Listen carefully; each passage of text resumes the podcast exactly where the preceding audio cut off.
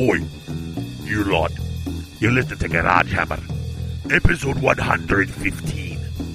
On tonight's episode, the Monlings talk about the 2014 hobby commitment and talk about those who completed it and how they did. And then they're going to talk about what's coming up for 2015. So it's all about committing to the hobby today. Plus, a bunch of other crap they just threw in because they can't keep on one topic. So shut it! I'm listening to me show! Welcome to the garage, you tools. For the next 3 hours or thereabouts, we're going to do the best we can, keep you informed, entertained, and perhaps have a laugh or two along the way. Bringing you hobby challenges, rumors, and holy wars. I'm Chris Yu. And I'm Sergeant Hulka, this platoon's big toe. Man, this game sucks. I have no idea. Not a clue? Sit down, Francis. Settle down, Francis. Is it a Clint Eastwood movie? No, it is not. It is actually a Bill Murray movie. Stripes? Yes! That's just a total guess. Yes, Stripes. That was Sergeant Hulka is our big toe. Yeah, that's really nice. Now, if you guys don't get to work, I'm going to shove my big toe right up here. Oh, so, yeah, it's all lost. I think I saw that movie once when I was like 10. Oh my god, that's like one of my favorites. That movie, you got us. It's, I mean, it's a little dated now, but it is so funny. I remember it was funny, and yeah, John Candy is in it, and Harold Ramis. Yeah, and they take the weird militarized RV at the end. Yeah, they're going to go get their friends. Come on, it's one of my favorite lines ever. We can't go there. Dude, it's like Czechoslovakia. We can't go into Czechoslovakia. Come on. It's not like we're going to Russia. It's Czechoslovakia. It's like going to Wisconsin. Yeah, well, I got my ass kicked last time I went to Wisconsin, and I ain't going. Maybe I will have to watch it again.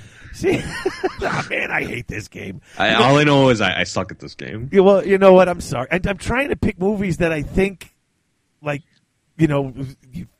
Next time, I'll tee one up for you. How about that?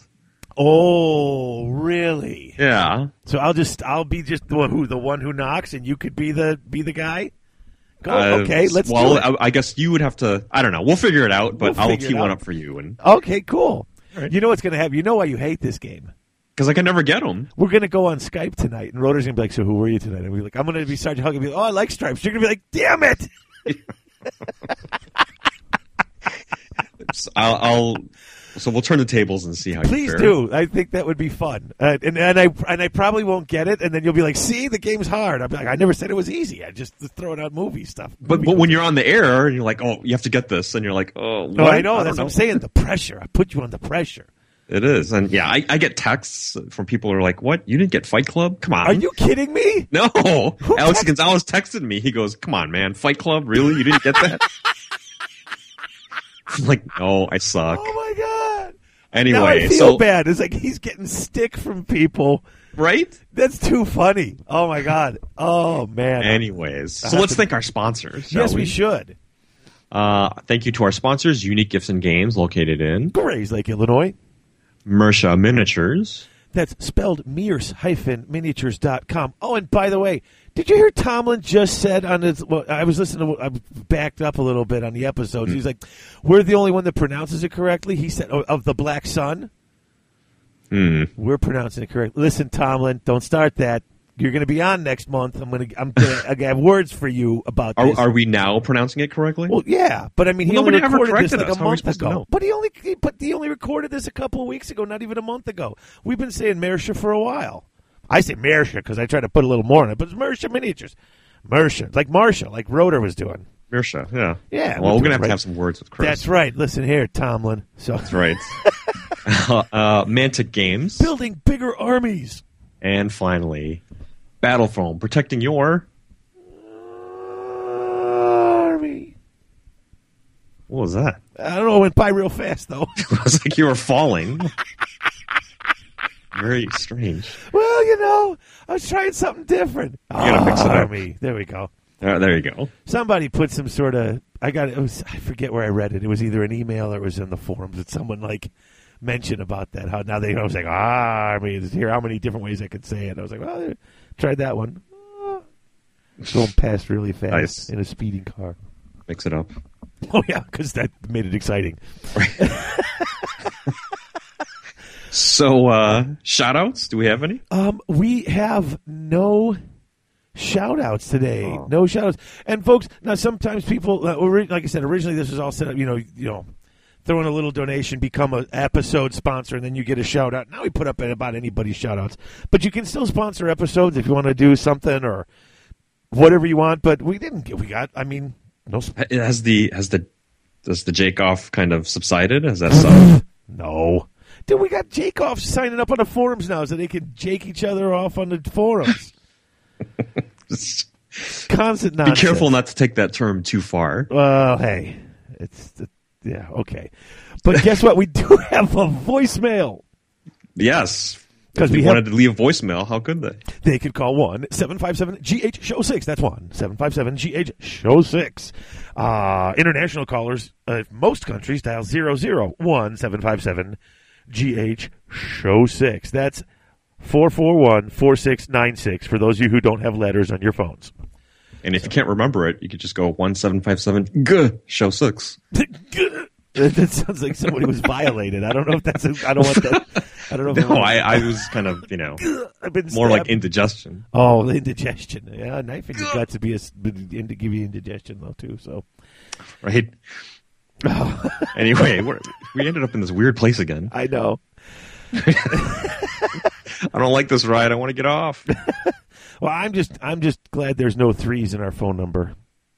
Why do you say that? Well, my phone broke, and so I had to pick up like a second-hand phone because I'm waiting for payday. You're teeing me up for a bad joke here, but proceed. It's second-hand phone, so I had to get it, and it has no threes, so I can't call anybody I want. My phone has no threes. This is the part where you say that's weird. How long have you had that phone? That's weird. How long have you had that phone? I don't know. My calendars have no fives. That's Steven right there, folks. Hey, you know what? You can all kiss my fat white butt. Is your mic on? Is anyone there? Oh man, I was just about to dump us right into a commercial, and then I realized I didn't play this voicemail. Wow, humanity! Wow, folks will be here till we're bringing the heat. This is starting off. This is quality entertainment. Epic. All right, here we go. Voicemail.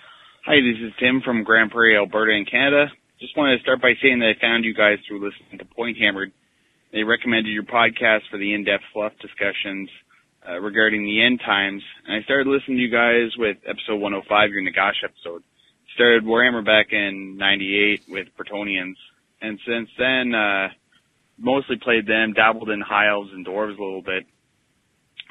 Since the end times began, I've just been feeling this crazy amount of sympathy for the forces of order and the plights that they've just been going through in every single book. So many characters are being massacred in the traditional removal of head, permanent death. And I doubt after book 5, Archaon, that I'll see an End Times book that focuses on the forces of order, regrouping or rebuilding. So I'm just bracing myself, for what I think will be a clean slate with 9th edition, the deaths of so many prominent characters. And I'm especially bracing myself for the final release of the last Gotrek and Felix novel. Since I've said goodbye to so many characters already, I've been reading Gotrek and Felix since 2001, and I even purchased their Black Library minis back in 2007 or so. So I'd love to hear your thoughts on wiping out characters that people have been playing since they started the hobby. And I'd really love to hear your thoughts on how special characters have affected you and the way that you approach and play the hobby. Keep up the phenomenal work. Can't wait to hear how many different ways you can say, Army. Oh, there it was. There it is. Okay. So I knew it was there somewhere. So, it's so funny. I don't want to do a whole Google voice.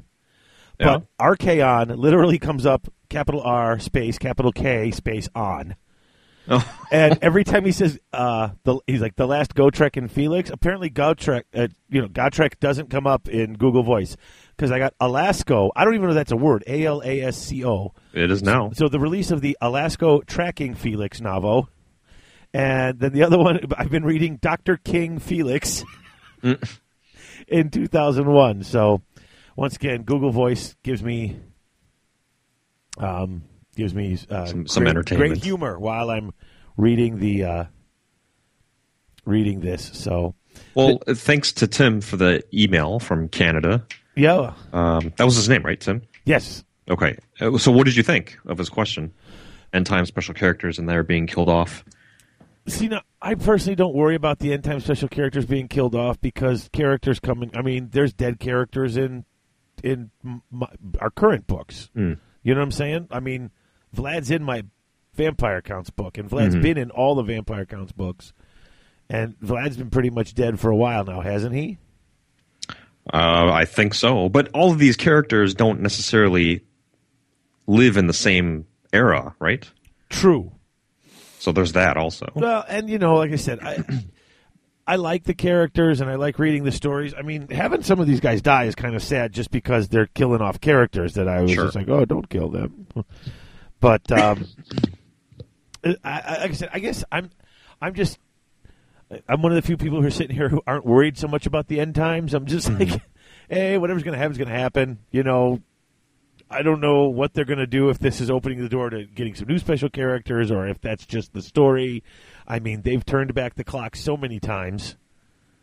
Yeah, kind of reintroduced characters or... Right. You know, written them back in. So, yeah, I'm not too concerned about it either. Like I said, you know, all these different characters don't necessarily reside in the same era. So you could be... And because of that, it doesn't matter if you play, you know, with Vlad against whoever when in the timeline that normally wouldn't be in the same time frame. So it's really... I don't know. I just consider it. It's fun to talk about and fun to read, but I don't let it really affect the actual gaming portion of things. Exactly. Yeah, I'm in the same boat. You know, it's just... Yeah, I agree with you. Oh. So, but interesting question, though. Thanks, Tim.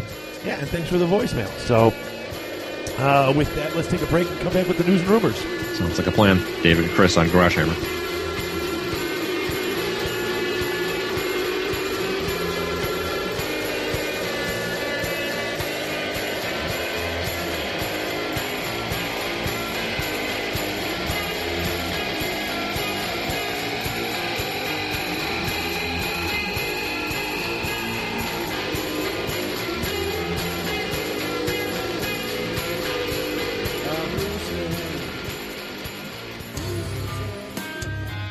Folks, it's Dave. Are you looking for that special model to add to your army? A monstrous creature or maybe a character model? Something unusual that not everybody else is fielding on their table? Well, then you should check out Mears Miniatures at MearsMiniatures.com. Their Darklands line is full of some of the most fantastic creature models you'll ever see. And with the success of their recent Kickstarter, those models will be perfect for you to play in their forthcoming Darklands game. So whether you're looking for a new skirmish-level game to play with lots of cool monstrous creatures, or you're just looking for that extra special model to add to your existing games line, Mears Miniatures is really worth your time. Check them out at mears-miniatures.com, and seriously, guys, you'll be glad you did.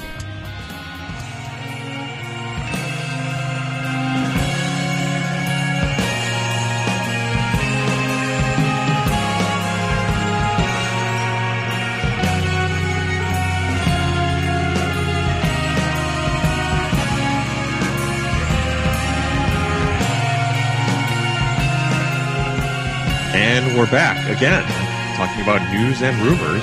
Yes, we are. Back with the news and the rumors. So, yeah, we're on the eve of the U.S. Masters, which is going to take place in about, 10 hours and 30 minutes? Yeah. Yeah, so the U.S. Masters, after all the smack talk and all the pomp and circumstance. Other stuff goes together. The games are actually beginning. The players are there. Mm-hmm. And we're actually going to be talking to Wayne Barry from the TC War Room, who is there representing the Midwest. Yes. Well, we have something else to talk about. TC War Room is going to become a show sponsor, I think, so we're going to be talking to him about that. Exciting. And just seeing what he's doing tonight as they're getting ready for the Masters. Mm-hmm. So, hey, and good luck to the Midwest. Good luck to all players, but specifically the Midwest. Specifically Alex the Midwest. Jake Murphy, Ryan Nickel, Wainbury, etc. Yes. Good luck to Justin, especially. Absolutely. Let's see if you could double down on that, really. Right, defend the title. But even if the Midwest doesn't win, good luck to the other guys. Mountain region, Northwest region, South, Mid-Atlantic, West Coast, Southeast. All you guys, bring it in. Mexico. Mexico. That's not a real team. Okay. Anyway. But good luck to you guys. Do your best. Get out there, have fun, and play some Swedish Comp Warhammer. There you go. With Infinite Hills or something like that. So, all right. Another little bit of announcement. By the time this episode releases, I will no longer be the assistant to the Midwest Regional Representative for the Masters. What prompted this? A couple of things. I sent an email to, or I will be sending an email to Jerry. Jerry being the current head of the Jerry Parsley Warhammer Masters. I'm still happy to do the Garage Gamers if Jerry wants to keep us on as people reporting on the Masters. I'm happy to do it. Jerry's a good friend of mine. I just I don't want to talk about what goes on behind the scenes because the whole point of behind the scenes is that it's supposed to stay behind the scenes. Mm-hmm. But Jerry's my friend and he puts his heart and soul into this, and he just there's the behind the scenes stuff gets kind of ugly at times, and I hate it.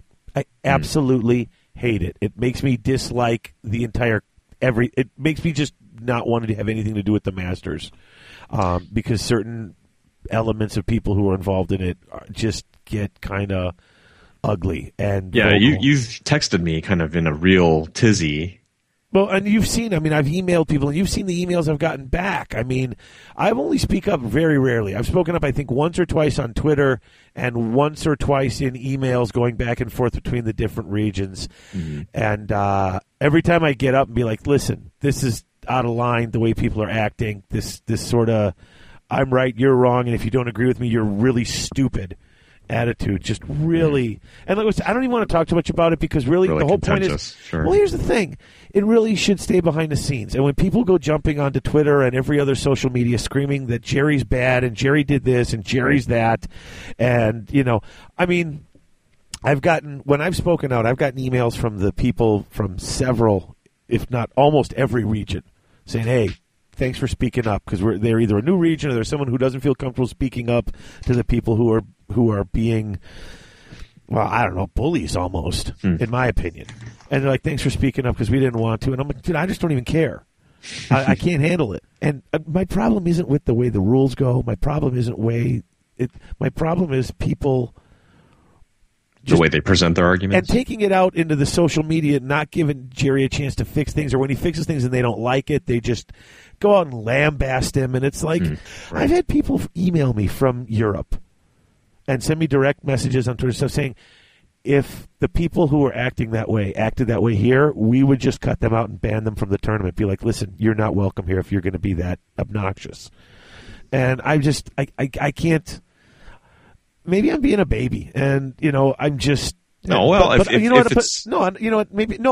a baby. I'm not going to step this back. I'm going to say what I think. But you know how I feel about this. I can't stand that type of behavior. And then you're volunteering your time. So if it's stressing you out, then it's probably not a productive use of that time. Exactly. This is my hobby, and this is what I like to do. And maybe that's just me. Maybe the Masters is not my thing, because I always did find that kind of strange, because the Masters is the pinnacle of competitive Warhammer, and the show necessarily isn't that. We talk about it, we play, we go to tournaments, but that really isn't our niche. And that's the thing, and I guess that's part of it. I always see, like, when I think of the Masters, and I know maybe my thoughts are different than other people's, my idea of a Masters is more of a hobby Masters, where it's like all the elements and all the parts coming together, and not just who can smash face the best, And quite frankly, I'm not a huge fan of Swedish Comp. That's the other thing, and to back off of, I'm not stepping it back. I still feel like I just don't want to deal with certain people who are involved in this. But the other thing is that I am happy and I am honored that Jerry wants us to be the guys who do this you know, who do the garage gamers and the media outlet. Sure, I am the fact that he thinks so much of our show. I'm touched, you know. The last couple of times, especially with the last batch of rules decisions and stuff like that, I feel like I can't really. Once again, you kind of have that unified front. I can't really say what I think about certain things because I'm a part of the process, even though I'm not the voting guy. I'm Nickel's backup, you know? Sure. Nickel does most of the work. Nickel does a hell of a lot of work. The guys who do the work for this, these regional chairs, they put a lot of work in. It's a thankless job, and they really deserve it. Right, to say the least. Yeah. And Nickel calls me up just to, you know, I'm kind of his sounding board, and I help him out here and there, and I just feel like I don't want to call it like journalistic integrity because I am hardly a journalist. I'm an idiot in his basement. But the fact that I felt like the last time I was with Wayne, I kept having to put up, you know, I feel like I have to put up a disclaimer that I'm a part of it, and then I don't feel necessarily comfortable bringing certain things up just because, it, you know, when you're, you know what I'm, does that make sense? It does, and the fact that you're struggling with it so much, even at this point, it's stressing you out. I mean, I can hear the stress in your voice. So, yeah.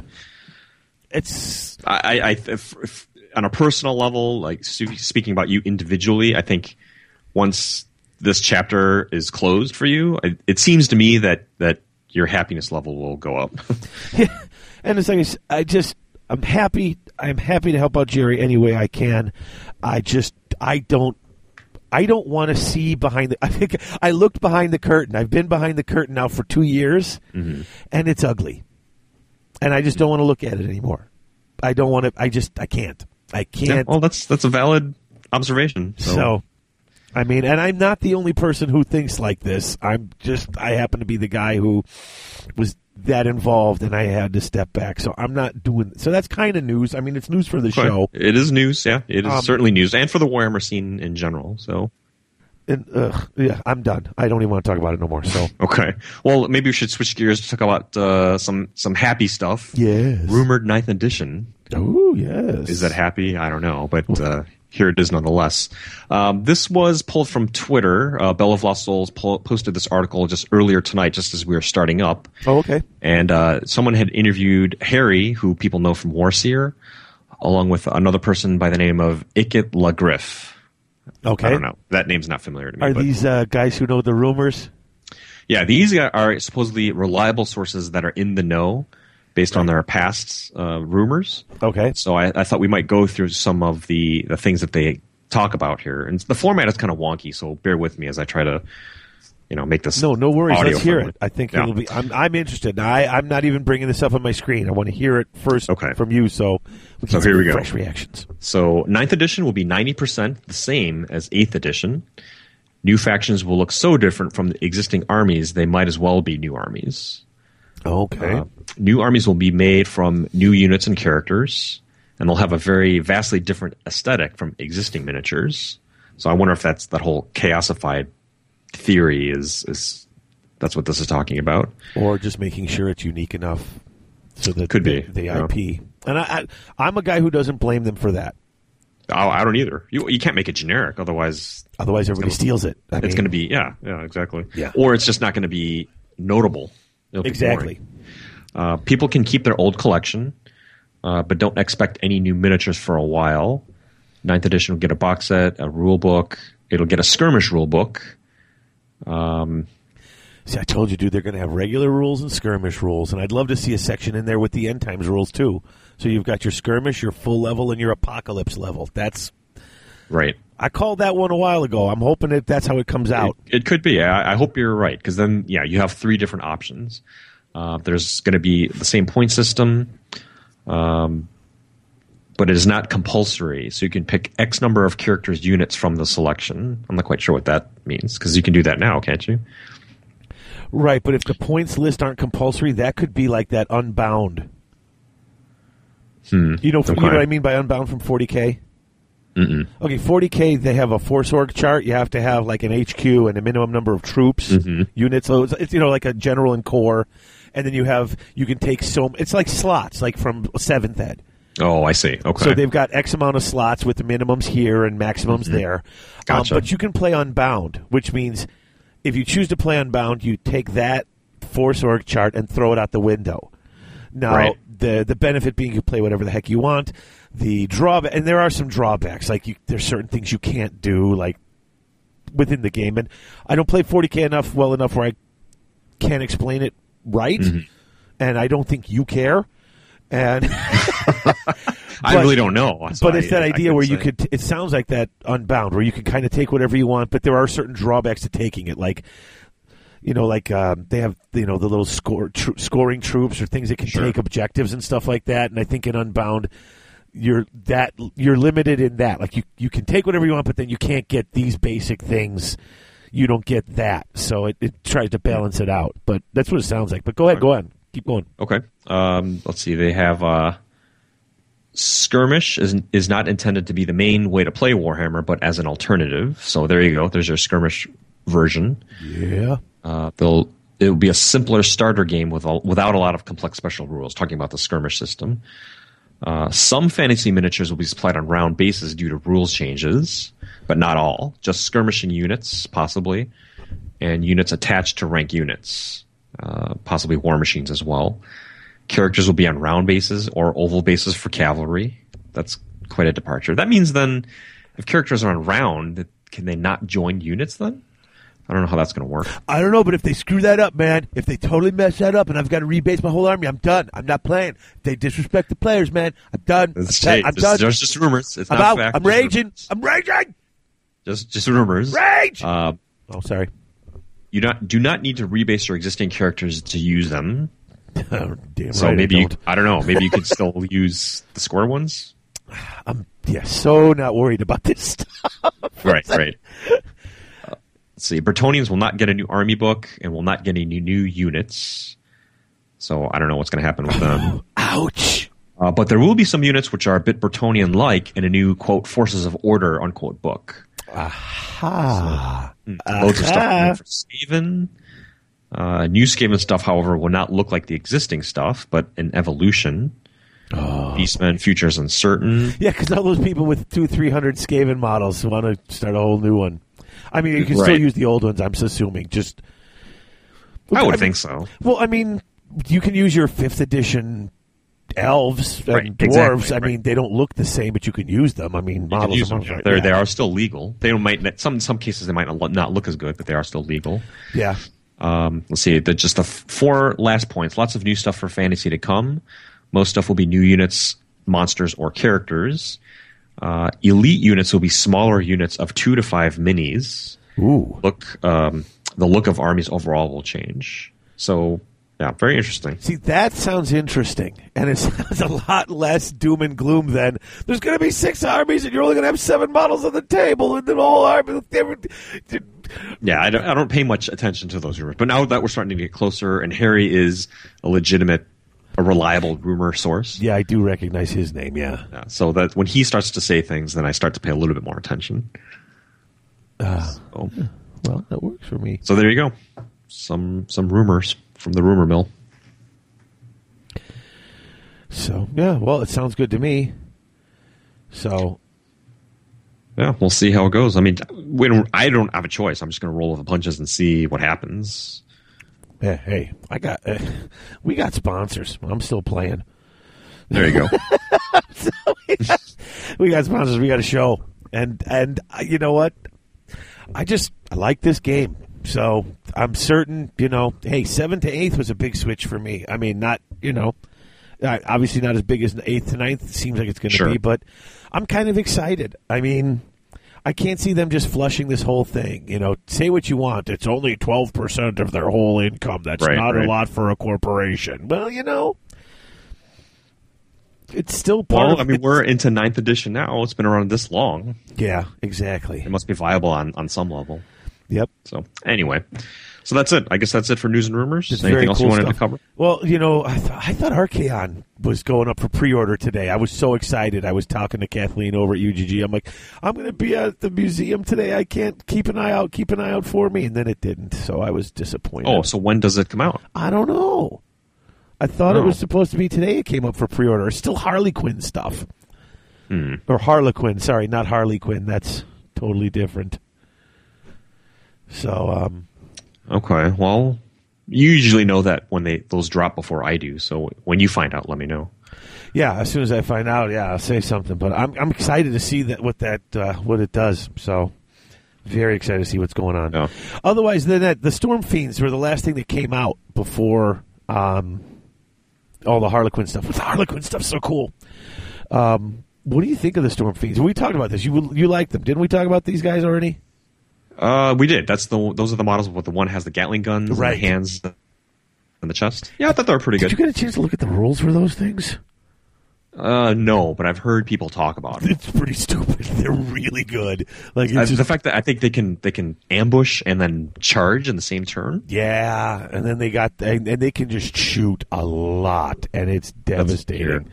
How many? Do you know exactly how much they can shoot? Oh, I don't have it in front of me. I've been the last couple of White Dwarfs that I saw that and it was in there. It's and they're in the Thankful book. I haven't looked them up. But yeah, they. Oh yeah, I haven't. They can do a lot. I mean, I heard some of the guys talking on some podcasts, and they're basically saying a good sized unit of this will take out like a Malekith or a Nagash in 1 or 2 rounds of shooting. Yeah, and it's like, really? Because it is magical. It's magical shooting, and yeah. Malekith has a 2-up ward against anything non-magical, otherwise just a 3-up armor. So I would imagine that their shooting is a lot of strength 5 magical shots, right? Yeah, that's what I'm guessing. Yeah, so yeah, he's only toughness 6, so I guess if you get enough through, that's definitely one way to do it. Yeah, but still, it's just like, wow. That's, you know. Yeah. I was exchanging tweets with Relian. You know, I'm working on my Malekith, and he was asking, oh, are you going to take him to Adepticon? Because it'd be really awesome to see him if you did. I'm like, well, maybe. But what I'm really hearing is, please take Malekith, because I'm going to be running Storm Fiends, and I want to shoot him. Yeah. I'm going to grudge you. Right. I'm like, yeah, I saw through your little, please take him, he'd be awesome. So, anyway, but yeah, those seem to be the new hotness as well. So, exactly. So, model-wise, they do look cool. So, yeah. So, I think that's it for news and rumors. Okay. Maybe we should take a break and come back with some Toolbox. Absolutely. Take a break, back, Toolbox.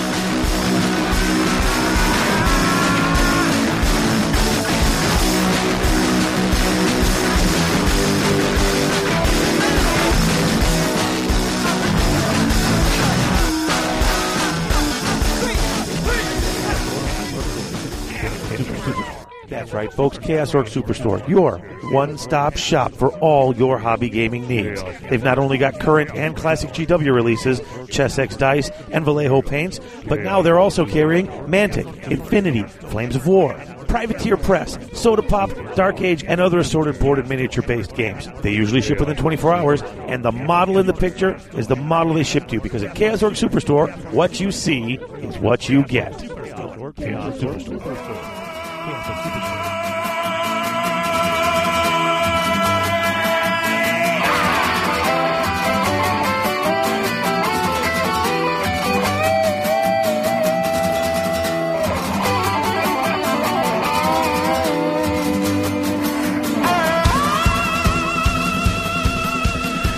with the toolbox. There's Orc Superstore. There's Superstore. So reading, we're both into Kane. Yes, I'm coming up on 2/3 through, and yeah, it's a lot to take in. Yeah, I'm not even nearly as far as you, and it's still a lot to take in. So a lot's happened. I think this book is probably my favorite so far. Yeah, it reads. I mean, the beginning reads a little. I can see it does read a little bit dry, especially in the beginning. There's so much going on, and it's like this guy went here and did this, and this guy did this, and this guy did this, and this guy did this, and I was just like, wow. And then he's like, and that guy, and then he cuts this through, and I was like, woo, that's just it's so quick. I was like, wow, okay, yeah. So, But I am excited about it, and we are actually I finally finished Battle for the Abyss. We were recording the show, so I'm just so glad I'm done with that. I get to read Mechanicum next, which I really loved, so I'm kind of excited about it. So interesting. Okay, but that's it for the reading, I guess. That's pretty much, and that's, you know, hey.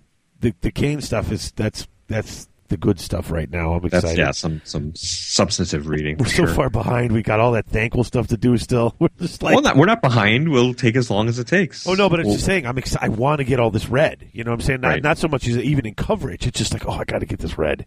Right. So now, gaming. I haven't had a game since Wapaka. We were going to try to have a game, but our schedules are a little wonky. So, but you did have a game. I did. Grant hosted a game night at his place earlier, I think last week. I played Joel Musso. Okay. And he was running his ogres. I don't know if he's going to Holy Wars, but I was running my Holy Wars list, the infamous Malekith list. So what else is on it besides Malekith in general? Malekith. Yeah, he's the general. He's the level 5 caster. He's the only mage. There's 3 bolt throwers. Core consists of 15 silver helms, full command. 2 units of 5 Reavers, full command, and a unit of 10 Dragon Princes with the banner, and then 2 Nobles, one of them being the BSB, who I typically put both of them in the Dragon Prince Plus. Of course. So that's pretty much it. It's a deceivingly small army. It's very fast, but it's only got 5-6 drops. Yeah, it sounds fluffy. Yeah, fluffy, right. So, I scored off against the Ogres, and, I have to admit, when we played, Joel he outplayed me. Yeah. He played a better game. Malekith is just so dumb, and the list is just so...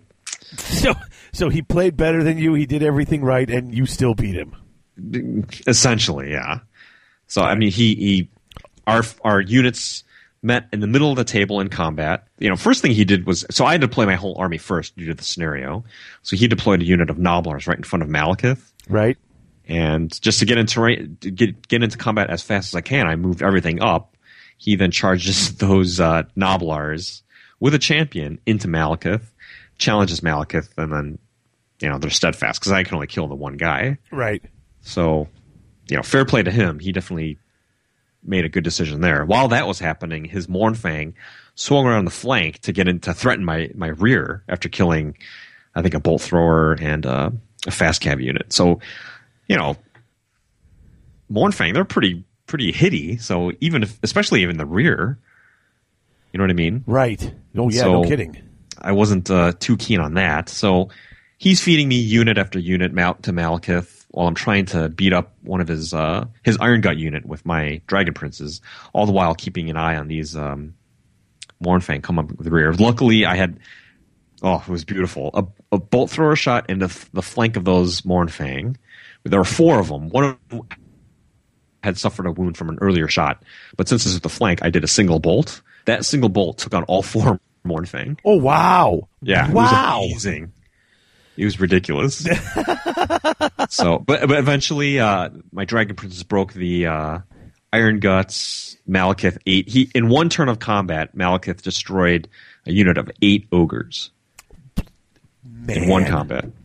Wow. So yeah, again, kudos to. All right, real talk. Real talk. Is he that stupid? Is he just? I mean, is it that? But you just shove him forward and kill whatever you point against. He is, but again, Joel played a good game.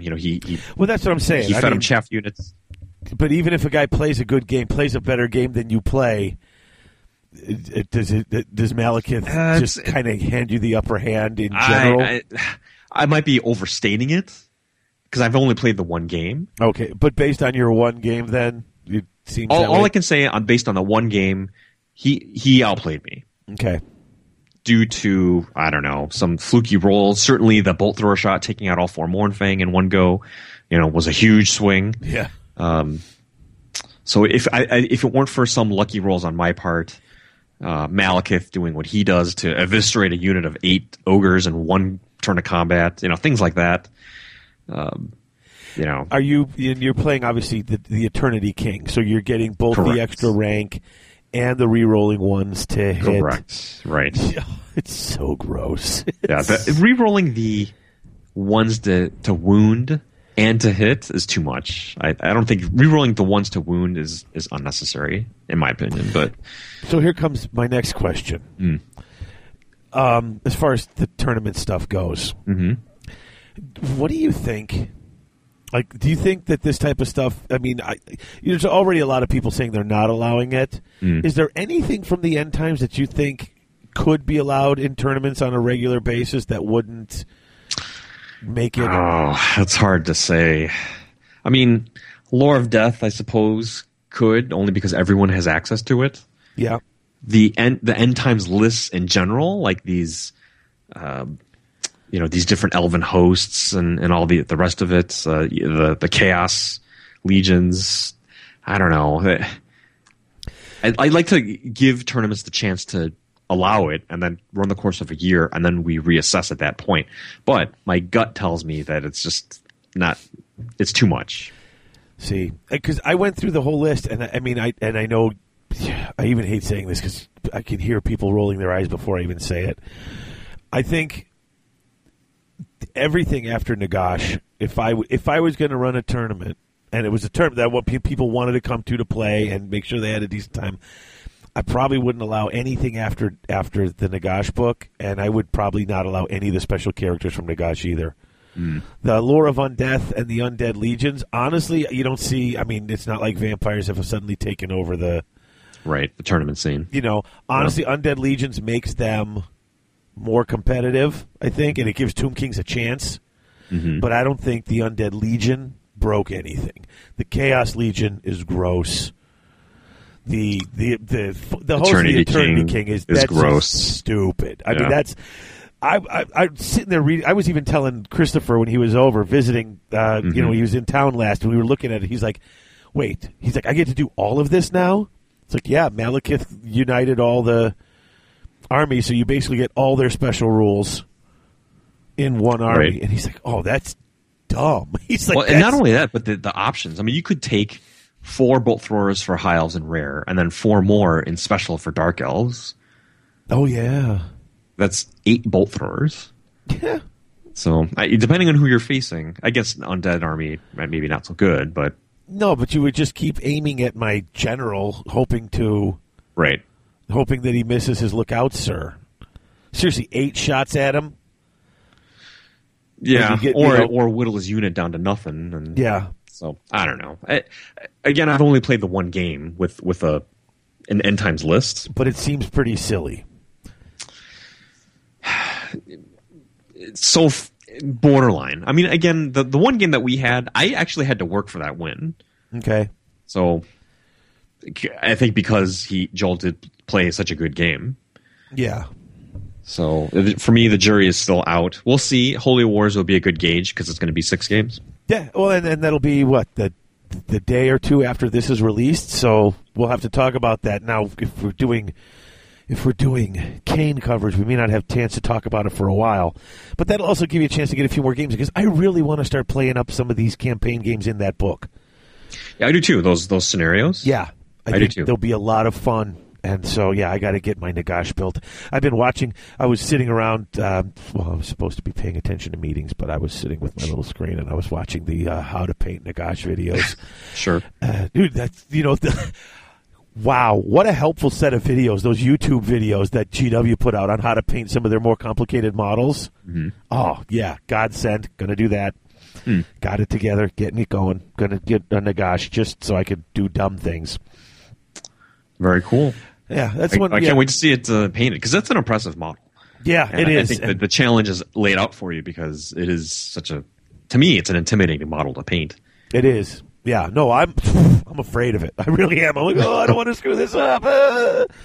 So, but okay, that's cool. So I look forward to the report after some more games with Malekith, the king of the king of all the elves, the Eternity King, and your fluffy Eternity King list. So, hey, at the book we've talked about this. I know. I'm just giving you the crap. You just I'm like just picking at that scab. Don't you? I can't help it. It's there. It just begs to be poked. The book says it. It's the case. It's legit. Hey, and you know what? Honestly, as I'm reading the Kane stuff, I mean. We'll talk about this when we get to Kane, but I'm enjoying sort of the fluff, and it's like just this I mean, I know at first when everyone said, oh, you know, Malekith's going to be the new Phoenix King, everyone went, no way, that's so dumb, people are accepting this. But the way it works out, it's pretty kind of cool in the book. Like, it is and it isn't. So part of me has to say, okay, I'm just going to accept it and just... As a guy who doesn't really play too much elves and doesn't really care, I mean, I have the wood elves, but I don't play them that much. In fact, I haven't played them in years. It's story-wise, it's like, okay, I mean, I get, you know, they kind of had to figure out a way, and they did sort of kind of shoehorn it, okay. But the little bits of fluff around it when you're reading the characters, you know, and information and stuff in the other book, I'm like, they could have done it worse. They could have. When they get into like the supernatural sort of influence that the gods are having, then it becomes much more believable. Like, right. Cain is, you know, kind of not infecting, but sort of has a so he's kind of altering the mindset of these elves, and that's why they're able to slaughter their what were elves that they would fight shoulder to shoulder before. They're killing them now wholesale. Because at first I'm like, what? You know, for example, Phoenix Guard are killing White Lions. Yeah, allegiances change, man. Allegiances change. So if you could buy that, then it becomes much more easier to digest. Cool. So anyway, hobby. You've been painting up a storm, haven't you? I have, yeah. I'm pedal to the metal on Malekith, trying to get it ready for Holy Wars. And part of it is I feel pressure because if I'm going to, you know, out of respect to my opponent, and that, I'm being serious. If I'm going to field this model, it has to look good. I just didn't want to just plop down an already painted 8-year-old high elf dragon on there and say, oh, yeah, that's Malekith. You know what I mean? Right. If I'm going to go down this path, then it's got to be – I at least have to put some effort into it. And that's what I'm trying to do. And I feel like if I'm going to use this guy, it should be my best painted model. It should live up to that. It's probably not going to be. I don't know. Maybe will be. It's still a work in progress. But I feel like I'm under that kind of pressure. Yeah, well, you are, because you've got to do it, man. You've got to do it right. Yeah, well, so I got, 6 days now as of... Wu-Tang. Well, I got officially a week as of right now. Well, so man, we'll be doing it after the show. We'll be doing some painting after the show, so... There you go, paint night. Yep. So, that's my hobby. How about you? I pulled out those dwarves, like we talked last week. Yeah, that unit of 40. I had some of the beards done, all the little sketches. So, in fact, tonight I'm going to finish those off and get on to the highlighting the armor before going in and putting the colors on the gauntlets and the shoulder pads. I'm kind of excited for it, like, because if I can get those guys done to a decent standard, that part. That's when I want to go back and see. I'm going to look into painting the gems on it. If that's going to be like, that's going to be. I thought the eyeballs would be like the big step up for me because I think the eyeballs look pretty darn good. To pat myself on the back a little bit. Mm-hmm. But I think if we go in there with all those little gems that they've got, because the dwarves have a lot of gems. GW is definitely gem happy. If there's anything they love more than skulls, it's gems. So if I can get that and make it look right, I'm actually pretty excited about it. If I can get it to work, so. Well, I'll be curious to see what your technique is and to see how those turn out. I have a gem technique that is straight out of a GW article that works pretty well for me. But, the one that was in the old High Elf book is the one I use, but a lot of the dwarfs don't have those oval-shaped, nice, pretty round and oval-shaped elf gems. There are a lot of these square-cut, you know, they look like little pyramids on their side. I see, right. So, I'm going to have to figure out, but who cares, man? If I can get the gems to stand out and pop and work, I mean that's where your paint points come in, man. That's the details. Yeah, that's true. So that's what I'm eyeballs and gems. Yeah, exactly. That's what I'm working on. So you're on your way. So that's that. Oh yeah. So that's that. That's what I'm working on. So you got any others? Others, I've started listening to this podcast called the Sci-Fi Podcast, the Sci-Fi Movie Podcast. Okay. They just basically review science fiction movies, which I quite enjoy. Cool. And one interesting thing that they talked about was, you know that movie Predator 2? Yeah. The soundtrack we used for the Lizardman review, actually, for those who don't know. Right. There's a scene where Danny Glover's character, Detective Harrigan, is driven to an alley where he talks to like the leader of the voodoo gang. I don't know if you remember that scene. Yep. That alley was shot. They didn't set dress it at all. It was that like dirty and grungy. And so while they were shooting at night, the residents of that alley were so upset at the disturbance that the chute was causing, that they would throw like empty bottles out the window or bags full of poop down onto the crew. It was just, you're kidding. No, it was just awful. Nasty. And so while they're doing the shoot at one of these nights, the crew found a dead body underneath all the trash in the alley. Are you kidding? No. Oh, that's gross. Yeah. That's so out of line. That's L.A. for you. Was it L.A. or was that New York? That was L.A. Oh, okay. Well, that's even better. Yeah, great. I ain't going there anyway. So anyway, sci-fi movie podcast. I quite enjoy it. Cool. I picked up John Wick. Oh, I saw the movie poster. I still have not seen that. Oh, dude, it's the plot's really simple. Like in fact, the first 5 minutes of the movie, wife is obviously sick. Wife dies. Here he is in mourning. He's at the funeral. He's at home. Next day, bing bong delivery. It's a dog. There's a note from his wife who just passed away.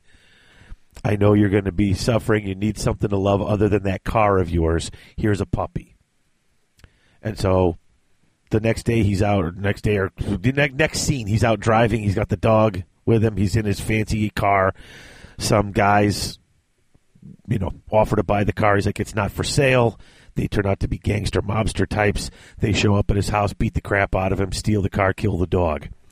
And it turns out that they kill the dog? Yeah. And basically he's like retired. Or just he's basically out of the life of being like one of the baddest of the badass killers you'd ever meet. Is he like a hitman or assassin or what's something like that? He was like an enforcer or something like that for the mob.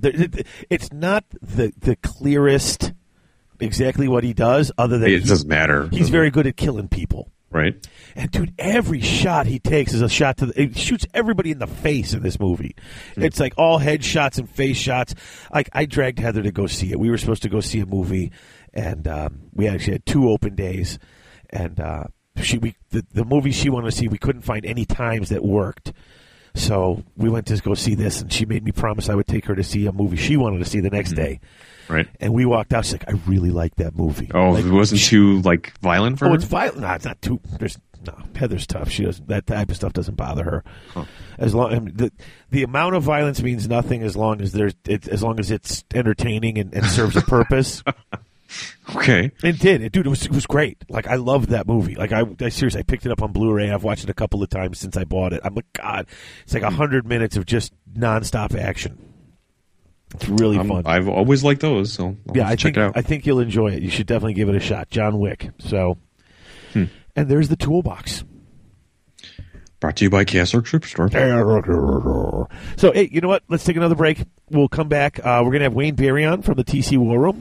He's over at the Masters. We're going to chit-chat with him, as we said before. And then after that, we're going to talk about the hobby commitment. That sounds like a plan, my friend. Cool. Be right back.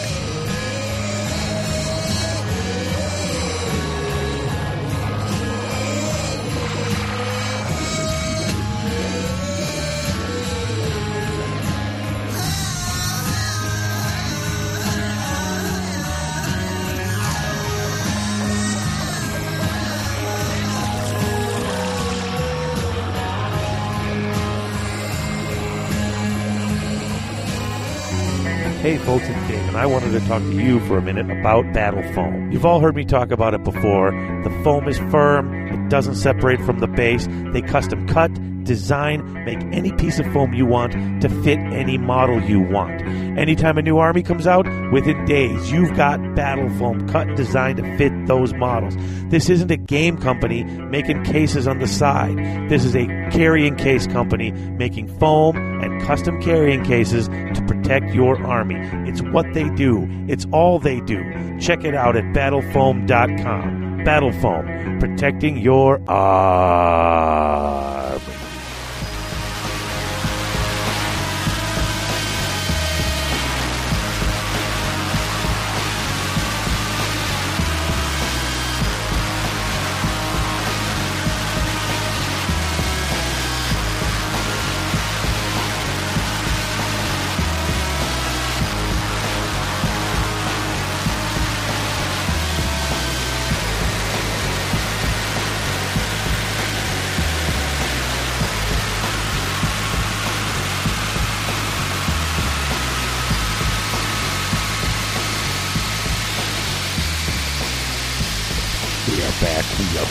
We are back.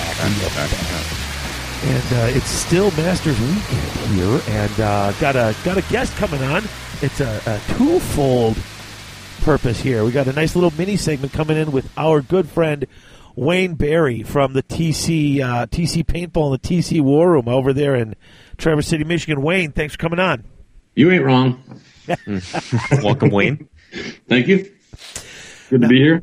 Now, Wayne, for those of you who don't know, he has the paintball place and the gaming place, and he's part of those TC War Room guys. You are at the Masters currently tonight, aren't you? Yep, I'm in the hotel right now. All that stuff starts tomorrow morning, right? Yep. Excellent. Well, the pre-tournament festivities, I presume, have already started, but it sounds amazingly quiet where you're at right now. It was starting. Everybody's starting to go home. We just got in, so yeah, it was starting to taper off. Hmm. And it looks good. It was pretty busy there earlier. A lot of beer going already. Mm-hmm. And it looked like you had a decent what is this? Crab legs, lobster, shrimp, baked potatoes, all up in a bag there. Yeah, that was good. Yeah, Chris, he sends me this picture, and he's just like, "We eatin'," and it's just like, "Holy mackerel!" That's a good time. Good food, good people, Warhammer. Yeah, it was. Yeah, that's the way to do it. As he would say, "You ain't wrong. This looks good." So, right.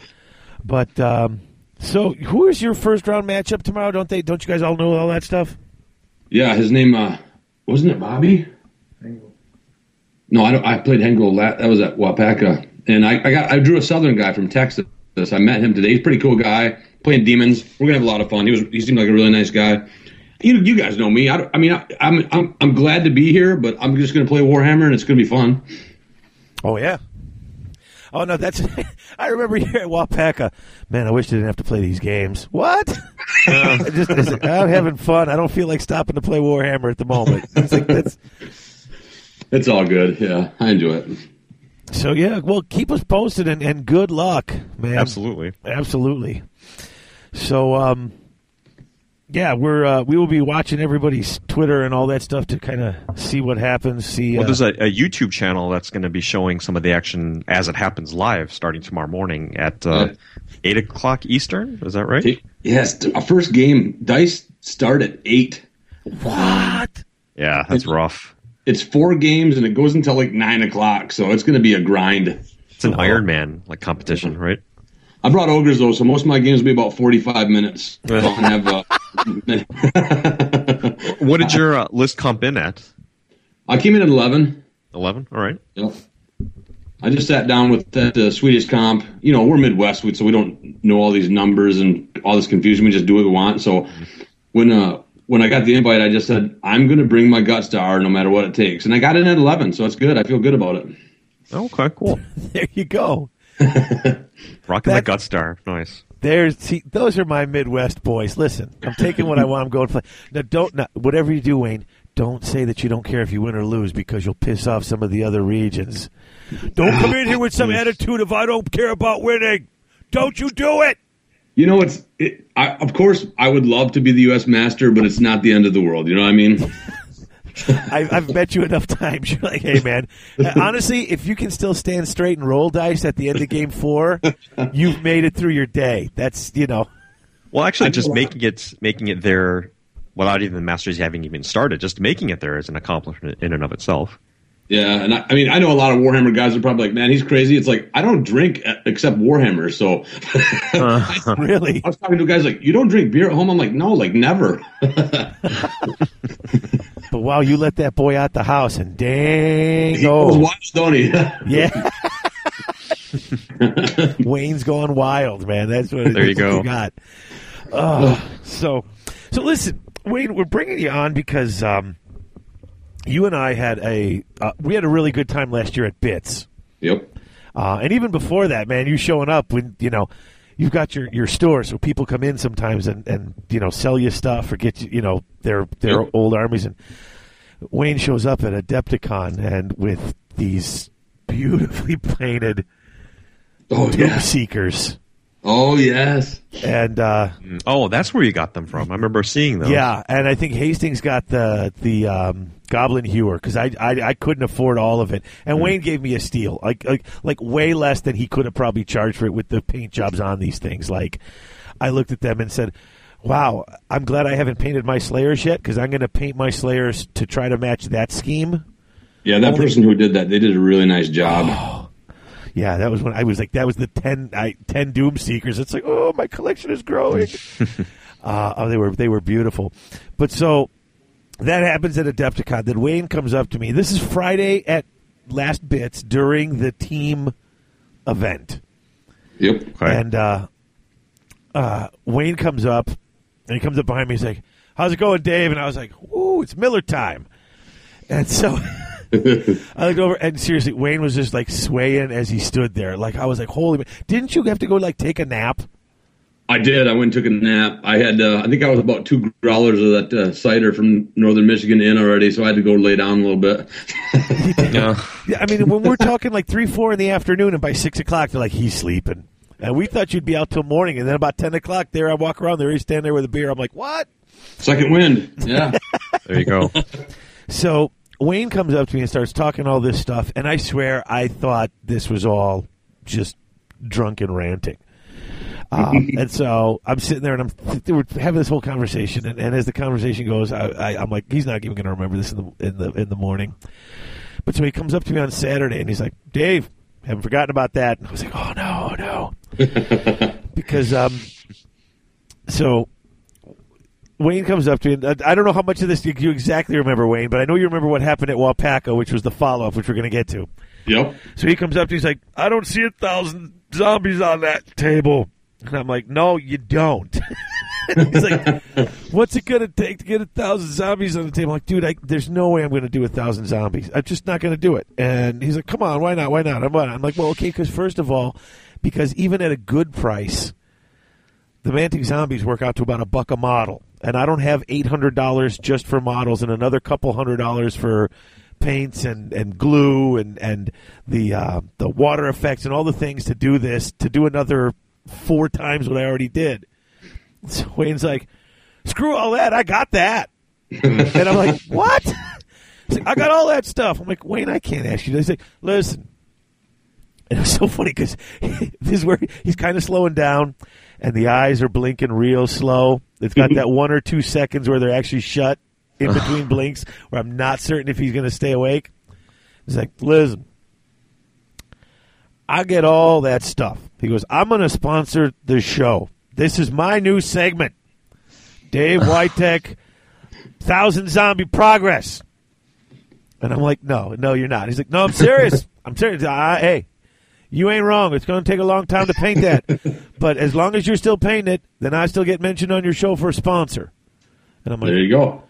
I'm like, okay. Well, I don't know where he came up with a Southern accent. That was supposed to be drunk and turned Southern. Forget about that. But I was sitting there like, nah, dude, I couldn't ask you to do that. That's going to be like, he's like, no, man. I do. I buy this stuff. I sell it. It's my store. And once again, he fell into the South. And, I'm like, no way. And he's like, I'm serious. I'll do this, and you get all of it. It won't cost you a penny. He goes, and he's like, I'm like, no, serious, I can't do it. He's like, and then he's sitting there, and he's like, I'll get you the glue. I'll get you the paint. I'll get you everything. You won't spend 1 penny. I don't even care. He goes, I spend money like this all the time at my store. I'm like, really? Wow. And I have a lot of armies now. Yes. Right. There you go. So he just... he just kept on and kept on. I'm like, I tell you what, if you're serious about this, let's make it a segment and let's do it. And he's like, all right. He's so excited. He's jumping up and down. And then he's like, no, I got to go. And so he just takes off. And I was like, oh, he's not even going to. And the guy's sitting there. And I felt bad because the guy I was playing the game against, like, he's trying to play a game, and we're sitting here talking. Well, this conversation is happening. This other conversation. I'm like, go ahead, move your guys. I trust you. Like, totally. Like, what? He's like, I'm going to cast this. I'm like, okay, roll for it. Go ahead, I trust you. We're like, I'm trying to do both these at the same time. I did have good, coherent notes in my iPhone, so. Oh, yeah. I didn't know who he was texting. He's like, no. He's like, look, I got the notes right here. When I woke up, they were here. And so... Yeah, he stopped me on Saturday. He's like, we're doing this, right? And I was like, oh, man, I committed to it and everything. So it's official? So what's the time frame? Okay. The DC War Room is getting we're going to have to do a commercial for them. And they're getting a mention on the show. And the time frame is they're sponsors until I finish. So it's to their best interest for you to take forever. Right? Yeah. You could adjust that. I mean, we were just throwing ideas out there. Well, hey, we get the mention or the commercial, whatever. But we're going to do it either every episode or every other episode. It's not. In fact, no, we didn't even say it was a commercial, did we? It's just going to. We're going to have that little segment. You'll have a little segment intro. Where's Dave at on the 1,000 Zombies? And so now I am committed to making some progress on them every month. Put a counter on your webpage, like a countdown counter. Wow, that's awesome. I love that. This is so stupid. I am so dumb. Little picture of a zombie and numbers next to it counting down. There you go. So, and now the progress is, like I said, like right now, like most of the zombie work that I did, especially with the first 200, was a lot of airbrush basing and stuff like that for time's sake.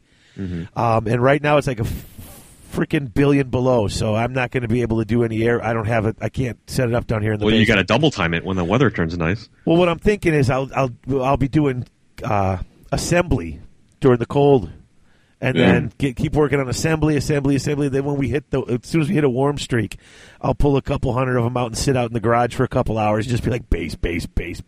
Yeah, well, that's a good plan. Spring is only about 30 days away, so believe it or not, it'll be cool. It's worth it. Wayne, well, several people get their way, because I'm still getting people who want to see this challenge. Everyone wants to see it. Not everyone wants to see it. Everyone that I know. Really? Have you met Broska and Roeder? Because they both sat me down. I had a come to Jesus meeting saying, that is the dumbest thing you could ever do. They're like, nobody wants to play against 1,000 zombies. Like, this is not going to be fun for anyone to play with. It's not going to be fun for anyone to play against. And how can they say that if they haven't done it yet? And basically what they told me was, White Tech, you're the slowest hobbyer we know, and now you're taking on another 800 models to your job. I'm like,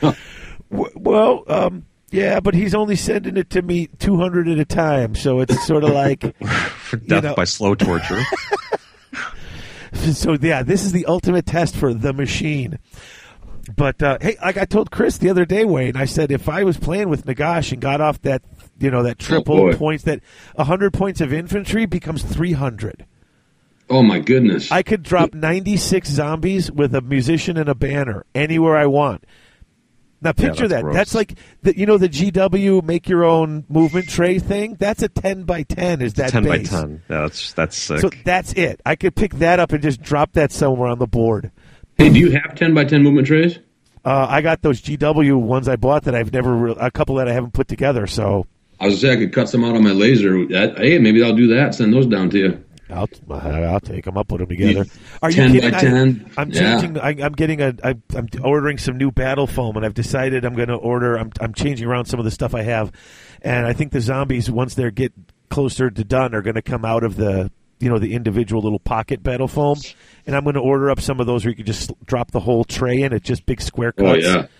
So once they're magnetized, I'm just going to drop entire trays of zombies into there. It is awesome. Just think about it for a second. 1,000 zombies painted. 1,000 painted zombies. It's beautiful. Yeah. And the guys at Mantic, I know them too. In fact, I had actually the guys at Mantic knew about this before the audience did, because I had talked to Joe and them, and they're like, "Yeah, if you start getting that painted, send us pictures." They're like, "We'll post some of those if it's good." So who knows? I might get my stuff featured on the Mantic website. And props to them too. I mean, I know they sponsored you guys' show, and you guys have done a lot for them too.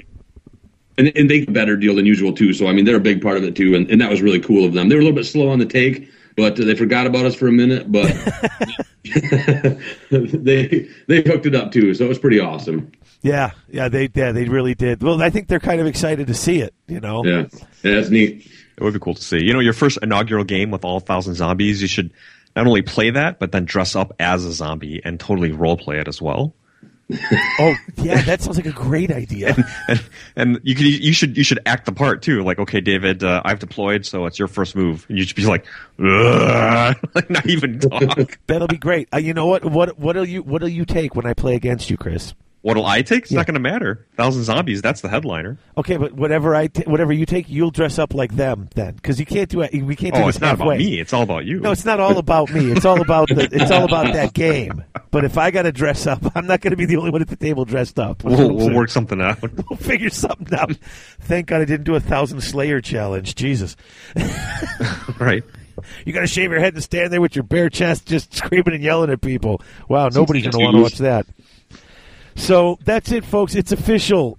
Starting after the Kane coverage we do next month, you will start getting regular updates in the TC War Room Dummies Painting 1,000 Zombies segment or something like that. I don't know exactly what we're going to call it, but it'll... Come on, with the name. We'll do a hashtag so people can track that progress as well on Twitter. Since I tweeted, we'll have the hashtag.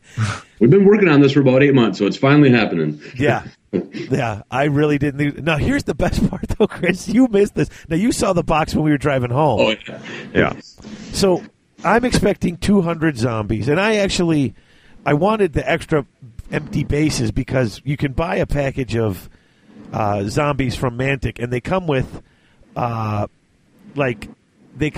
enough bases and parts where if you really break it up a certain way, you can make 4 zombies on the 3 zombie sprue. You just run out of the little bases to put them on.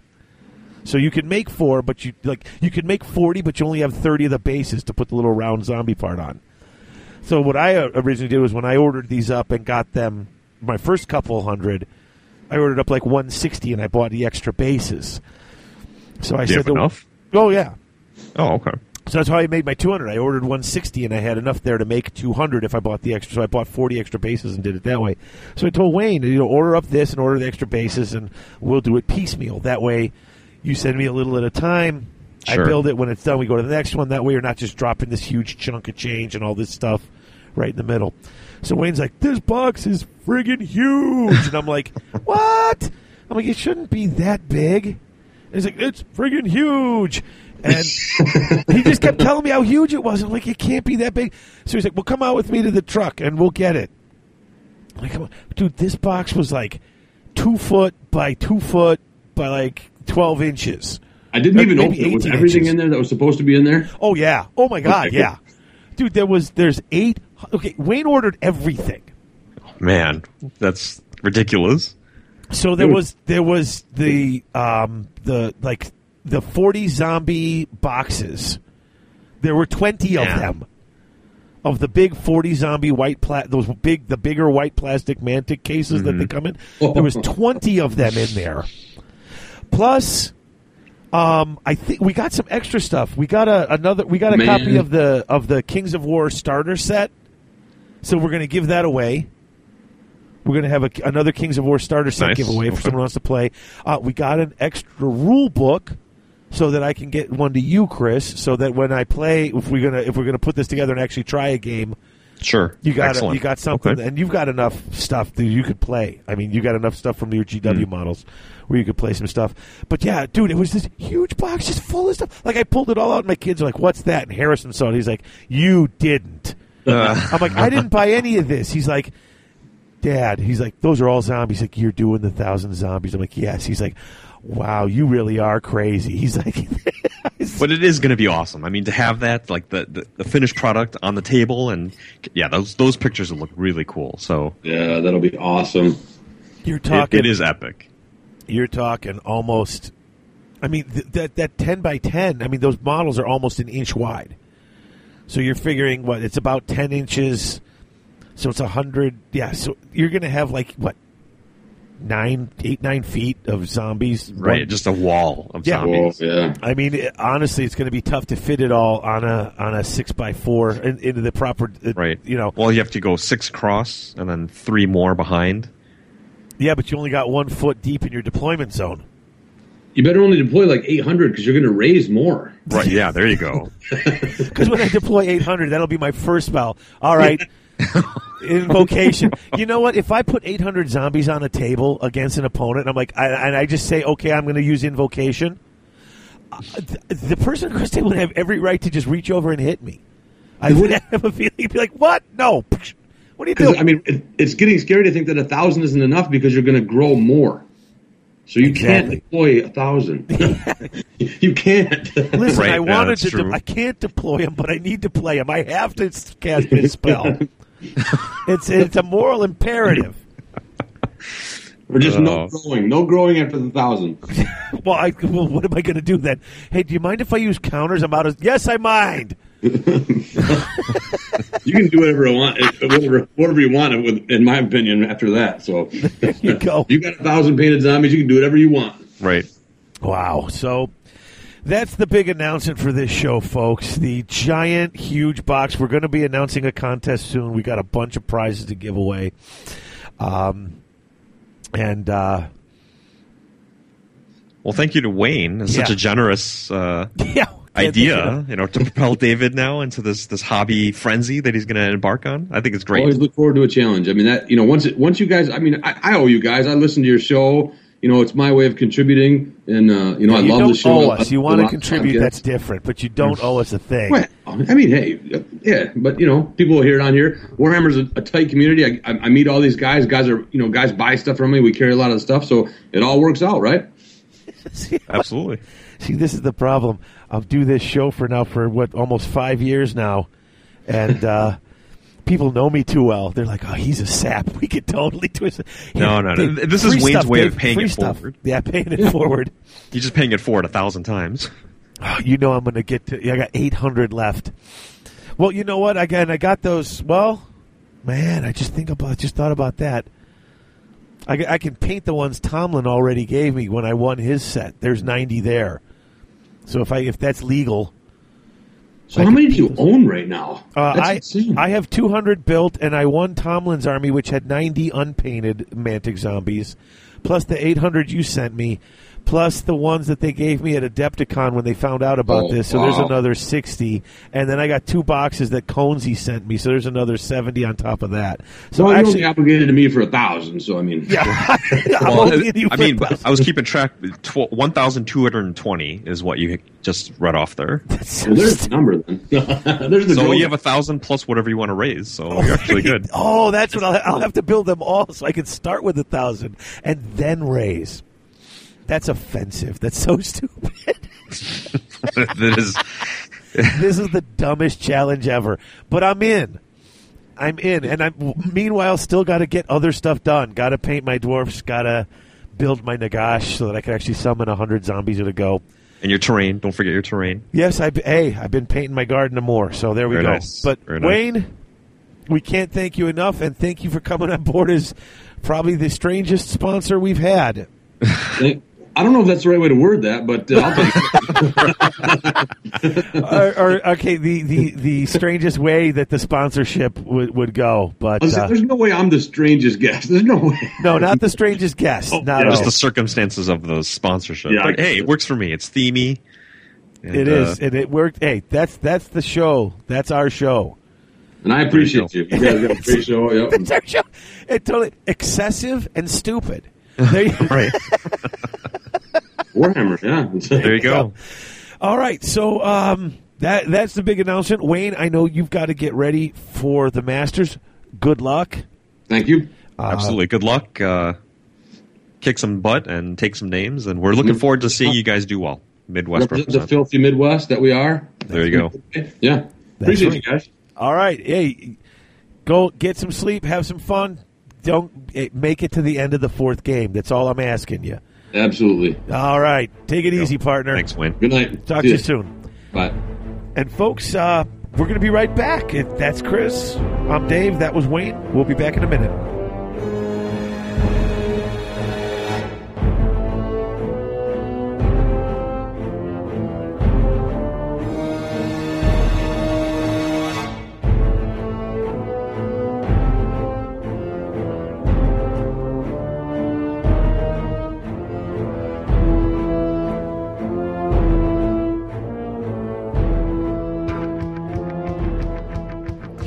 Check out that guy in the Garage Hammer shirt. Who cares about him? Look at that guy with the Garage Hammer hoodie.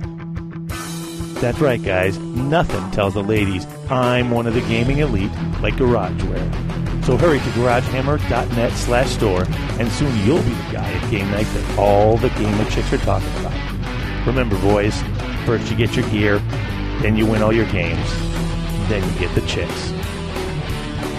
That's right, boys. The only gamers we notice are in Garage Gear.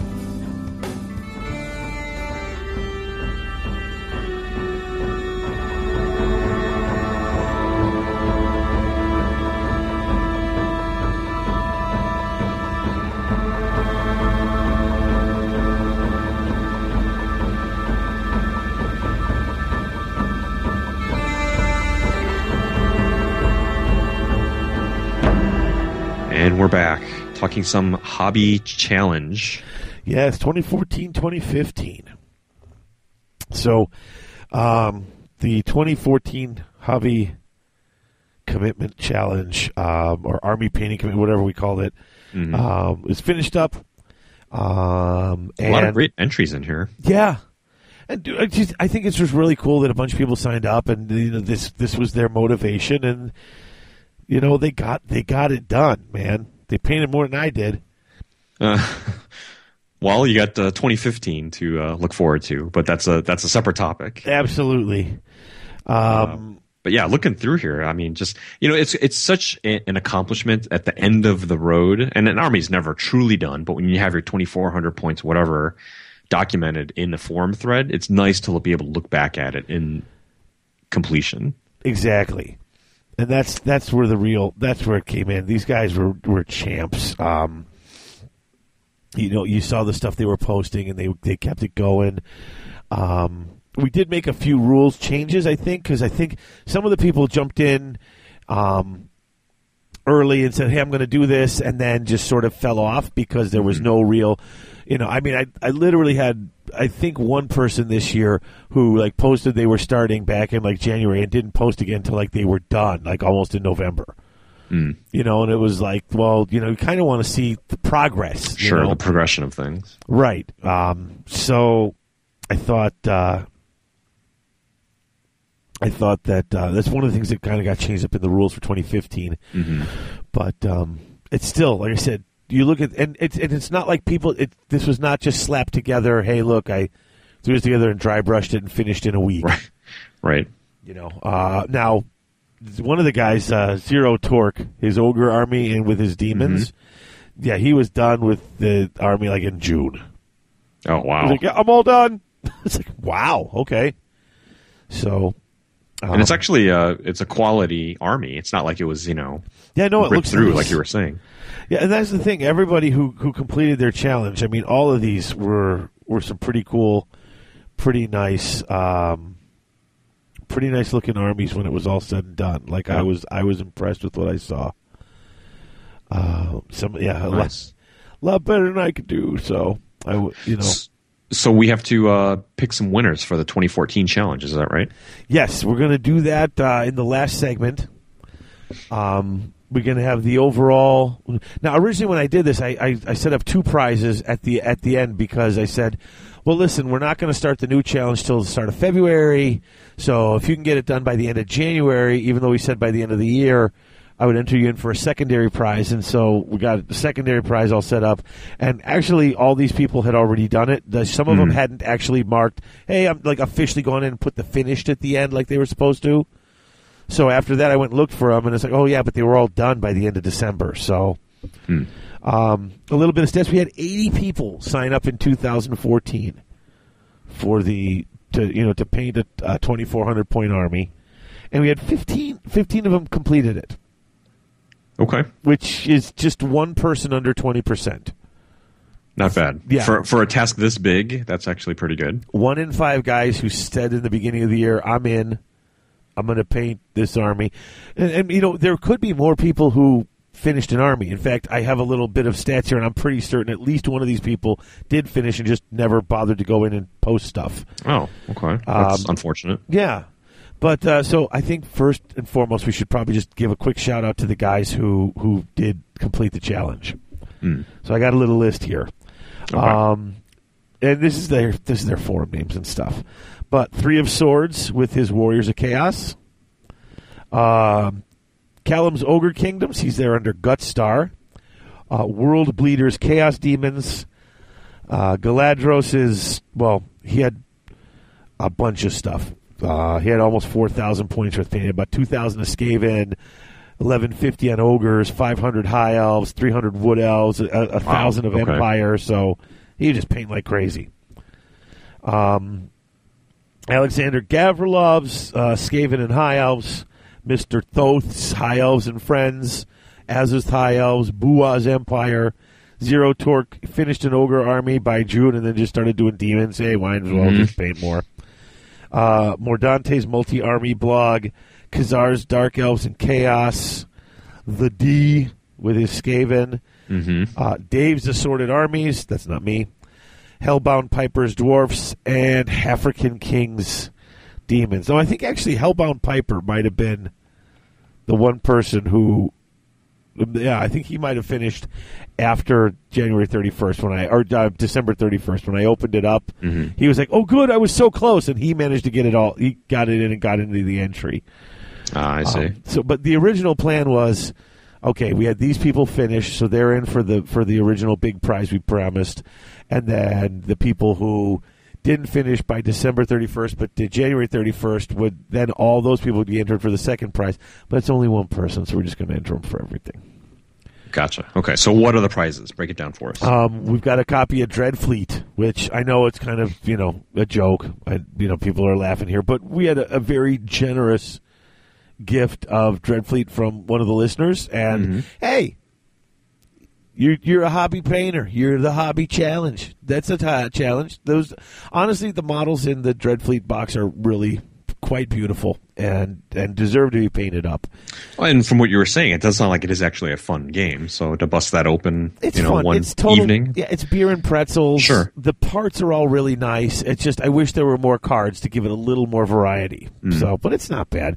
I mean, it is what it is. When it came out, I think a lot of people were looking. They were expecting a different type of game. I know they used to have that little naval thing that GW had, and people were expecting that. Oh, that naval game? Right. I see. Whatever it was that they did before, and it's not that. It's sort of its own thing. It's not really. It's a board game. It really is just a board game. It's not a. So, with miniatures, it's not a miniature war game per se. Yeah. I mean, I'm not going to sit here and praise it as a wonderful, great thing. It wasn't as suck as everybody said it was. Okay, but, fair enough. Who did you play it with when you got it? Oh, it wasn't even my set. Who the hell was I playing it with? Somebody over at UGG. Bought it and put it together and said, "Hey, let's give it a try." It was I'm just one of the guys who play over at UGG. Like, I'm not one of the normal guys in our gaming group, and I honestly can't remember who it was. But I was happy to give it a try, and it was it's fun. It is what it is. I think if the price tag was a little lower, it probably could have gotten a little bit better review. But for what it is, it was a little pricey for that game, just because the replay value isn't as there as it could be. I see. So that's just my opinion. So here's our great prize that I just said isn't as suck as it is. Again, it's a free GW game that's worth something, and it is a good-looking game from what I see. Yeah, it is good-looking. So. Like, if you're a hobby person, you could really have fun with it, and so hopefully you do. And if not, you bring it to a tournament and put it in the raffle pile. Yeah, there you go. What are the other prizes? We only did one other, and I wasn't able to grab a sponsor for it, so we're going to give away a Garage Hammer shirt. Because, nice. Hey, why not? Give away a Garage Hammer shirt. People should wear them. Everybody should wear one. I did want to give a special shout-out, though, to and this is a recent post, and it cracked me up. Because here I am going through all these, looking at the armies, looking at everything. And then we had a couple of new people logging after everything was done. And Hank D. Gorilla, who is on our forums, his Bretonians, he started it on January 29th. First post, pictures to follow later. I primed my entire army. I don't have the picture of my house. Had a whole list of his army and what he's going to do. And then his second post was January 26th of 2015. So started January 29th. Doesn't post a thing until the next year. And I'm like, ooh, maybe he's one of those people who just posted the whole army. Epic fail. I painted zero. Oh, no. Sorry, everyone. Kids and life got in the way. He's going to try it again in 2015. No progress for a whole year. Zero. I was just like, wow, nobody. I mean, there were some people who posted and then like didn't post anymore. Right. In fact, out of the 80, I went through just for a little bit of stats here. 10 people in this like jumped in January of 2014 and then never posted again after January. Oh. About a dozen dropped out after February was their last post, including Relian. Really? That's surprising because he's painted like 5 armies. What army did he start with? I don't even remember, but I was just he's like been all VC lately. Yeah, hold on. Let's see. Army painting challenge. Jump down to the last, not the very last page. Page of 4 left. Relian's new army: Demons of Chaos. Demons. January 2015. I wanted to start a thread, and I mean maybe he just dropped. You know, but I mean, he could have changed that to anything. But it's like, dude, you know, I would have loved to see his work in progress, but he wasn't there. So, well, Relian, you're missing out on Dreadfleet. Oh well, or a shirt. But yeah, then they slowly but surely, March and April had about 8 people. That was like their last post. A couple in May, a couple in June, a couple in like November and October. Oh, so you know, close. And it's like, and then they were like, "Oh, I was close, but I didn't finish." And it's like, okay, well, you know, you tried. Someone else, who was it? Oh, Finrares, Warriors of Chaos and VC. He's like, and he puts that instead of putting finished, he goes, "I failed, but the VC army's finished." But it's like he just posted this like 2 weeks ago, like in February. He's like, "I didn't get it in even by the extended date, but." I got but my here's stuff. What I got. Yeah, and okay. Hey, he posted it, you know. Forward progress is still a success. Now, the original now, and we will announce we're going to roll off for the winners after the break, but before we break, I did want to go over real quick some of the rules for the 2015 because we got some requests for a few changes in the rules and to make them a little tighten up. Part of it was part of it was also that it was vague. Like it just I was like paint 2,400 points of anything and just put it up here and I'll be happy because I didn't think people were actually going to do it. So, I didn't think it was going to get... It busted, David. You didn't think it was going to happen, huh? I figured some people would do it, but I didn't think it would get big. Right. And now there's a lot of people who are excited. And, in fact, we didn't get this out to March. So this year's going to be 2,200 points because it's going to run from March 1st to January 31st. That way you don't have to post it right between Christmas and New Year. Right. You can do your after Christmas, you're on Christmas break or something. You can get your last bits and bobs done and get it posted. So this is basically what we started with. I've got a couple, and I posted up in the rules, a couple of principal objectives. Paint a new army between 1,200 and 2,200 points, give or take like 30 points, because sometimes your army doesn't work out exactly. And that's fluid, right? If it's 31 or whatever. Yeah. So between 1,200 and 2,200 points, and with terrain making up the difference. So it's actually a 2,200 point army if you go straight just army. Sure. And that's we have 11 months, so I figured don't push the 2,400, even though that's what a lot of tournaments do, but not everyone does. So. And you don't. And once I was like, well, what if it's not 24? You can't. Hey, they can paint terrain. It could be only a 1,200 point army with a bunch of terrain. Sure. The point is, even though this is to get a tournament worthy army put together, the show we're like we said earlier. When we were talking about the Masters. You and I are basement gamers, man. Right. Well, pushing the hobby. Yeah. So if you want to paint a small army and get enough terrain to put some terrain on your table that looks great, that's, it's what you want to do. Yep. So then either paint a new army or add between 1,200 and 2,200 to an existing army with terrain making up the difference. So if you choose a brand new army, you're a starter. And if you're going to add to an existing army, you're middle relief. I don't know where I came up with baseball references. Oh, your baseball references. I like it. But so there's no difference in prizes or the rules. Are you starting a new army or are you adding to what you have? We'd probably cover this in the questions that you have forthcoming, but could you do, let's say, 1,100 points of this army and 1,100 points of another? As long as you total 2,200? Originally, I was going to be a stickler and be like, we're trying to get people to paint an army. And then I keep remembering, no, we're not. We're trying to get people to paint stuff. It's you're not going to, if you decide only to do 1,200 and do 1,000 points worth of terrain. Right. Then it's, so honestly, I don't care. If you want to do 2 different armies or something like that, the only thing I really didn't want to see was, I just painted you know, one model from this army and one from that army and one from this, because I think they're all cool, with sort of nothing to show for it that you could actually field on a table later. Oh, right. No cohesive force. I don't think anyone would actually do that. No, I don't think so either. So we've got two main phases, March 1st to July 31st. By that time, you got 5 months. So about 200 points a month. So get 1,200 points done by July, and then by January 31st, you got to have the full 2,200 points. So you got to have the first, you know, by July, by the halfway point, you've got to have that posted, right, to be qualified for the big prize. Now, okay. Are you going to be posting something and committing to this? Because I'm going to, even though I'm not eligible to win. I just want to be able to track my progress along with everybody else.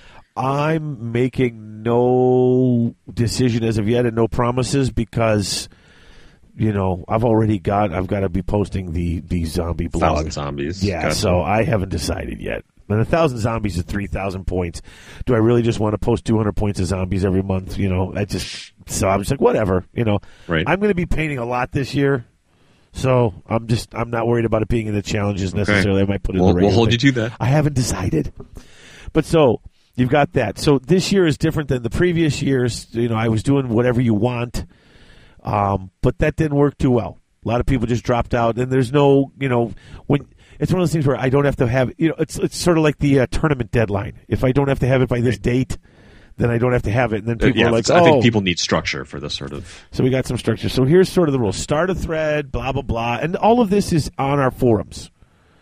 If you go to our forums, to the 2015 Hobby Commitment, you click and it's right up there with the rules. So post your first 1,000 points. I got to change that to 1,200. It makes no sense. Unless I just have the June 1st be the cutoff. But March, April. No, wait, March, April, May, June, July. That is 5 months. Man, I'm retarded. August, September, October, November. Okay, wow, I'm so dumb. So keep it together. Wow, it's getting late. 1,000 points and then the full 2,200 points. So you're going to basically go in and name your army and whether you're doing starter or middle relief. Mm-hmm. Post your first 1,000-point list on the thread. You know, don't go listen to all the point values so GW doesn't come at us and say, hey, you can't do that. You don't have to post the whole 2,200 points. You can just post your first 1,000. And then after July, you can post. So this way it gives you time to think and maybe if you want to make adjustments or right. Whatever you want to do. You're not committed to it. It's not sensible. Because as we know, army building, it changes from week to week. So here's the thing, though. Beginning of the month, you take a picture of your models. And it doesn't have to be the box or on the sprue. Like if you can already have them cut and built. Mm-hmm. I don't care about that, you know. As long as they're not painted. They can be primed. I don't care about that, right. You know. But beginning of the month, and it says the rules, you know, put a little thing down with the date on it, take the picture, post the picture of what you're going to be painting for the month before the start of the month, you know, by the 1st. And then at the end of the month, you have so you got your before picture and your after picture. Okay? Every month that you have your monthly little commitment done, you get an entry into one of the the secondary prizes. Okay? So the more months you have, the better chance you have of winning something. Yes. So every month that you actually finish. So this way, if you just do it all in the 6th month, you missed the first 5 months of entries.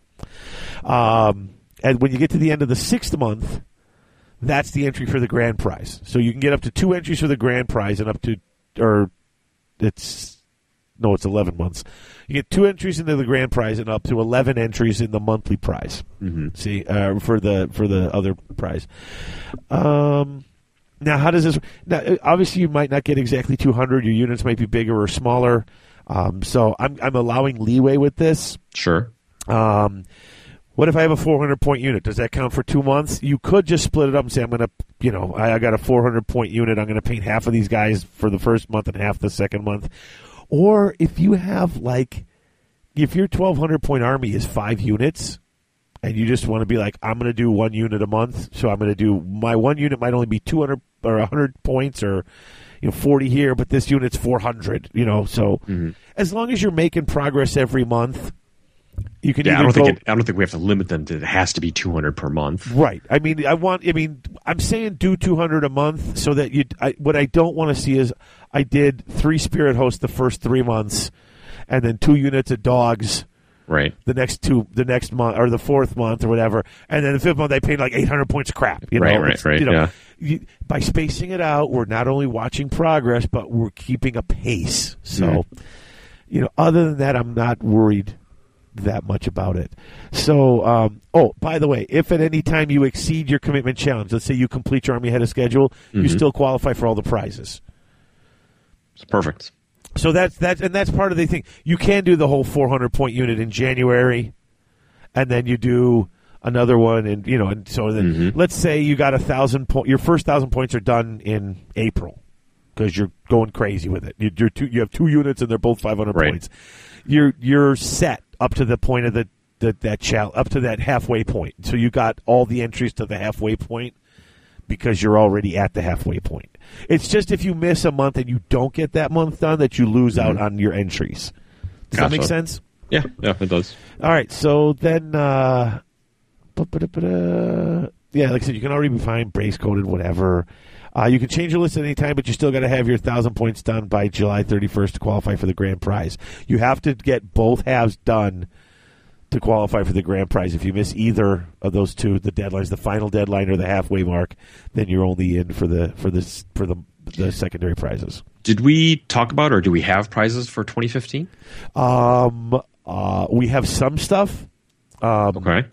But I'm hoping to get a little more, but right now we've got a full box of the big box set, the $100 Dead Zone box from Mantic. Mm-hmm. Which is it's sort of like the sci-fi skirmish game, but it's got a lot of bits of terrain. It's a fun game, and we've got a set to give away. That's one of the prizes, and I'm hoping to gather more as we go along here. So interesting, cool. But at least $100 game box is going with this. Maybe two. Who knows? Maybe more. I'm going to see if we can't get a few other sponsors with some of the other things to throw in. It may not all be GW stuff because, you know, they don't do a lot of prize sponsorship, but sure, there'll be cool stuff from other things, cool stuff to paint. Once again, it's all cool stuff that you could paint and play with things. So, now, we did list terrain.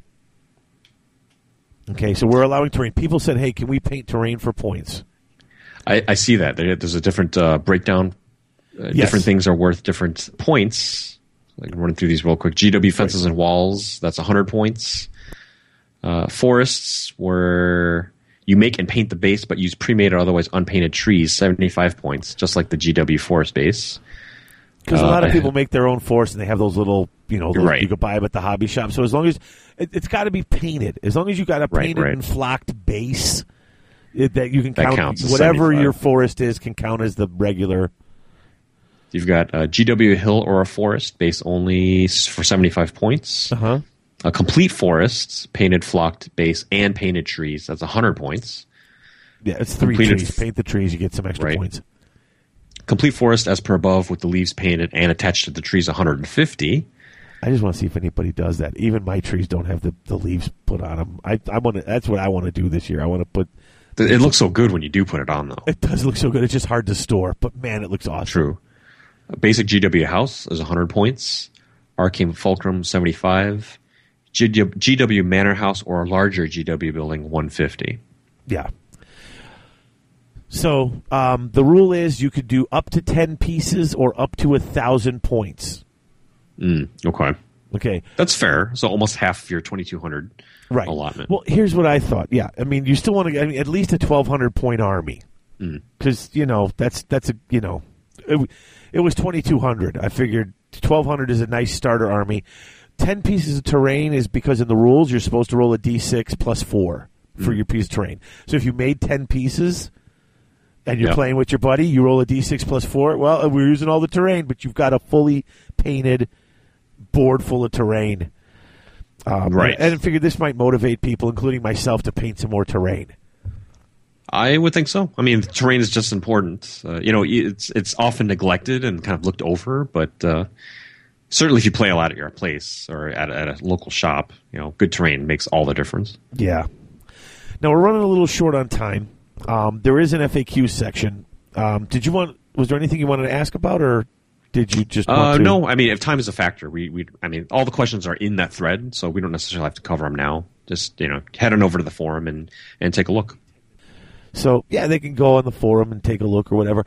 Now, one of the things we are doing is we've already answered some questions, but what I've done is I've gone back. I've already answered some of the questions, and I've been going back and doing them in italics and in red so you can see the changes. Okay. We've had some questions, you know, people, you know, hey, can I paint this? Can I paint this? The GW fences and walls was added in there because I actually made a joke and said, don't paint two little sections of GW fence and walls box and right, call it terrain. And call like, it that, right. Well, what if I have the whole box? I'm like, oh, okay. So this starts March 1st. So if you're hearing this, you still have time. Can you jump in anytime? Yes, you can jump in late, but if you don't jump in till June, then you've still got to get your 1,000 points done by July to get qualified for the big prize. And then you've missed the March, April, and May mini prizes.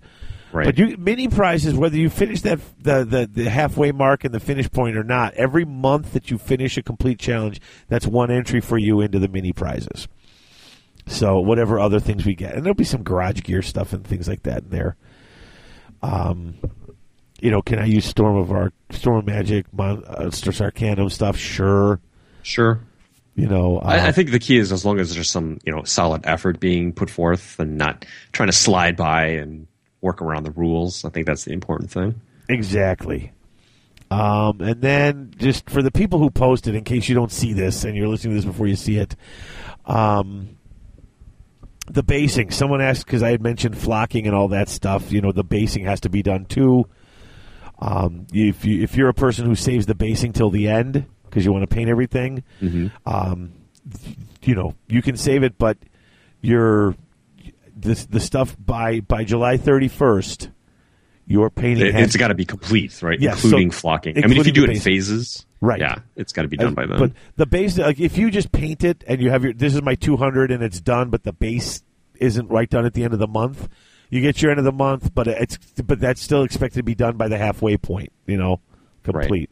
Right. Someone did point out and asked me, said, "Hey, excuse me, I guess they're more of a Goblin Green solid base type of player still, like those fifth ed right, ones." Sure. Like, dude, I don't do flock and stuff like that. Am I suddenly disqualified? I'm like, nah, dude. If that's the way you paint your models, that's cool. Yeah, I mean that's. I mean I said if that's a consistent choice. Then that's exactly. Fine. And I said flock and sand because I'm thinking more along the lines of that's like the tournament where you get your tournament points in. Mm-hmm. But if you don't care about that, then I don't care about that. Can I do a one small new army and then do 1,000 points of adding to another army? I said sure. If you're going to do that, or just add on to two existing armies, I'm like, yes, and just call yourself middle relief. Just, you know, even though you're doing part of a new army, and if you're doing add-ons, call it that. And that's it. So, you know, that's a hobby challenge. Yeah. Please join. We've already got like, how many people did I say joined already? 20-something. 20-something. It's a good number, so I think there's a lot of momentum. So I'm looking forward to seeing what people come up with.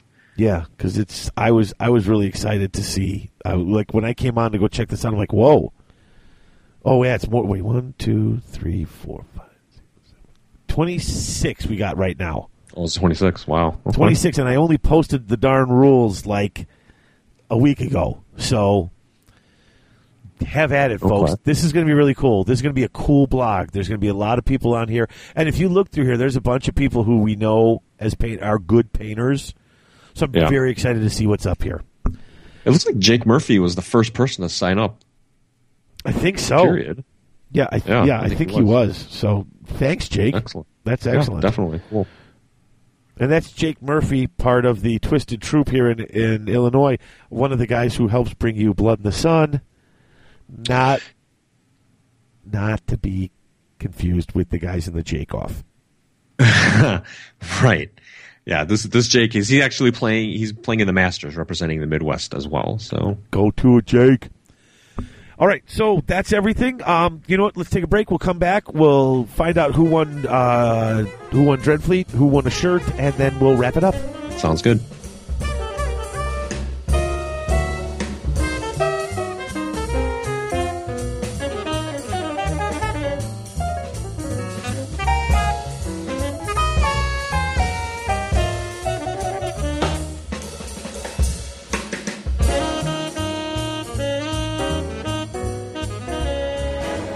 Unique Gifts and Games in Grays Lake, Illinois is the one-stop shop for all your gaming needs. They carry anything your favorite gamer may want. Board games, collectible card games, miniature-based games, and all your hobby gaming supplies are there, as well as books, charms, incense, crystals, and other unique gifts. UGG has it all. Come into the store and ask about their frequent buyers program, or check out their gaming and events calendars in-store or online. From Tuesday night War Machine and Thursday Board Game Night to Friday Night Magic, there's always something going on at Unique Gifts and Games in Grays Lake. Check them out on the web at uniquegg.com.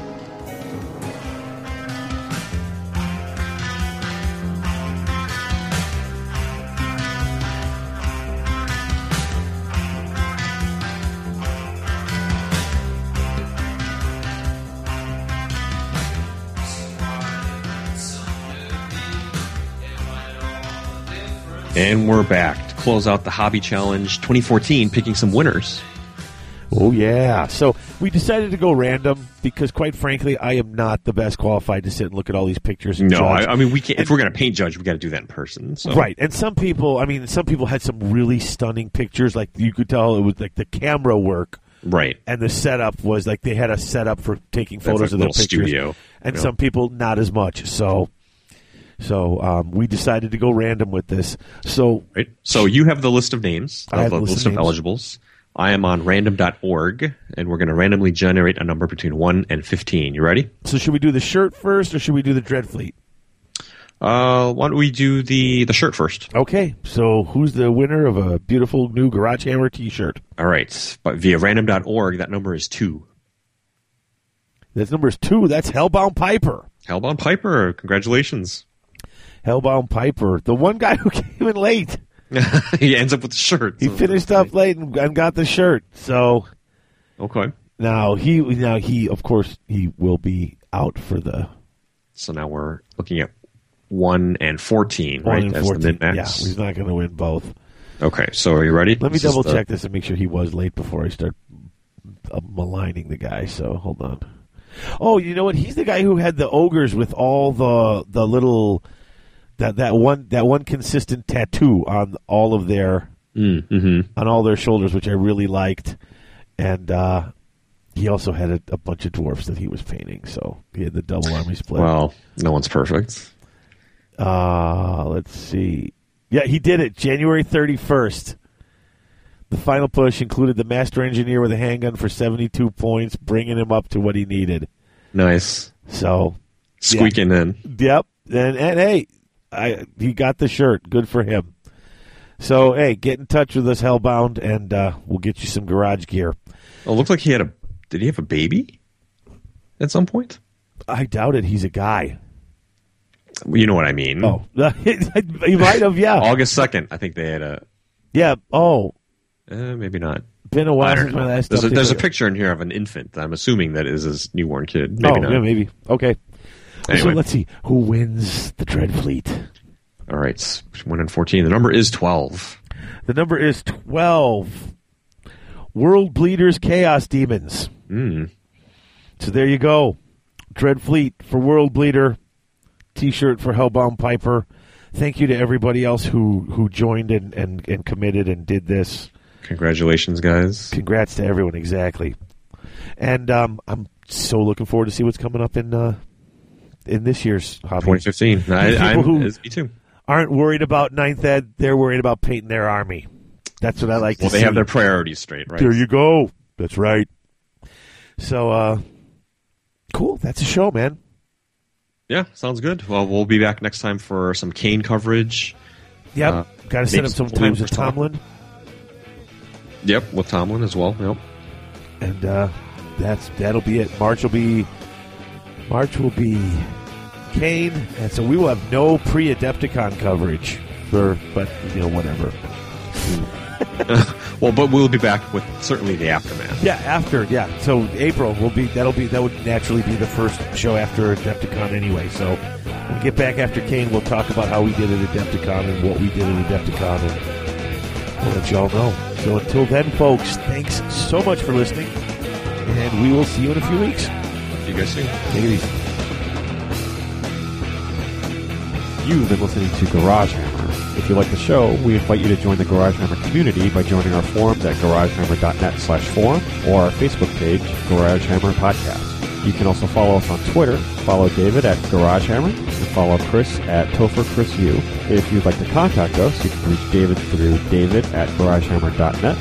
You can reach me, that's Chris, through chrisu@garagehammer.net. And you can reach both of us through garagehammer@live.com. If you want to help support Garage Hammer, check the support page or the show store on our website, or leave us a positive review on iTunes.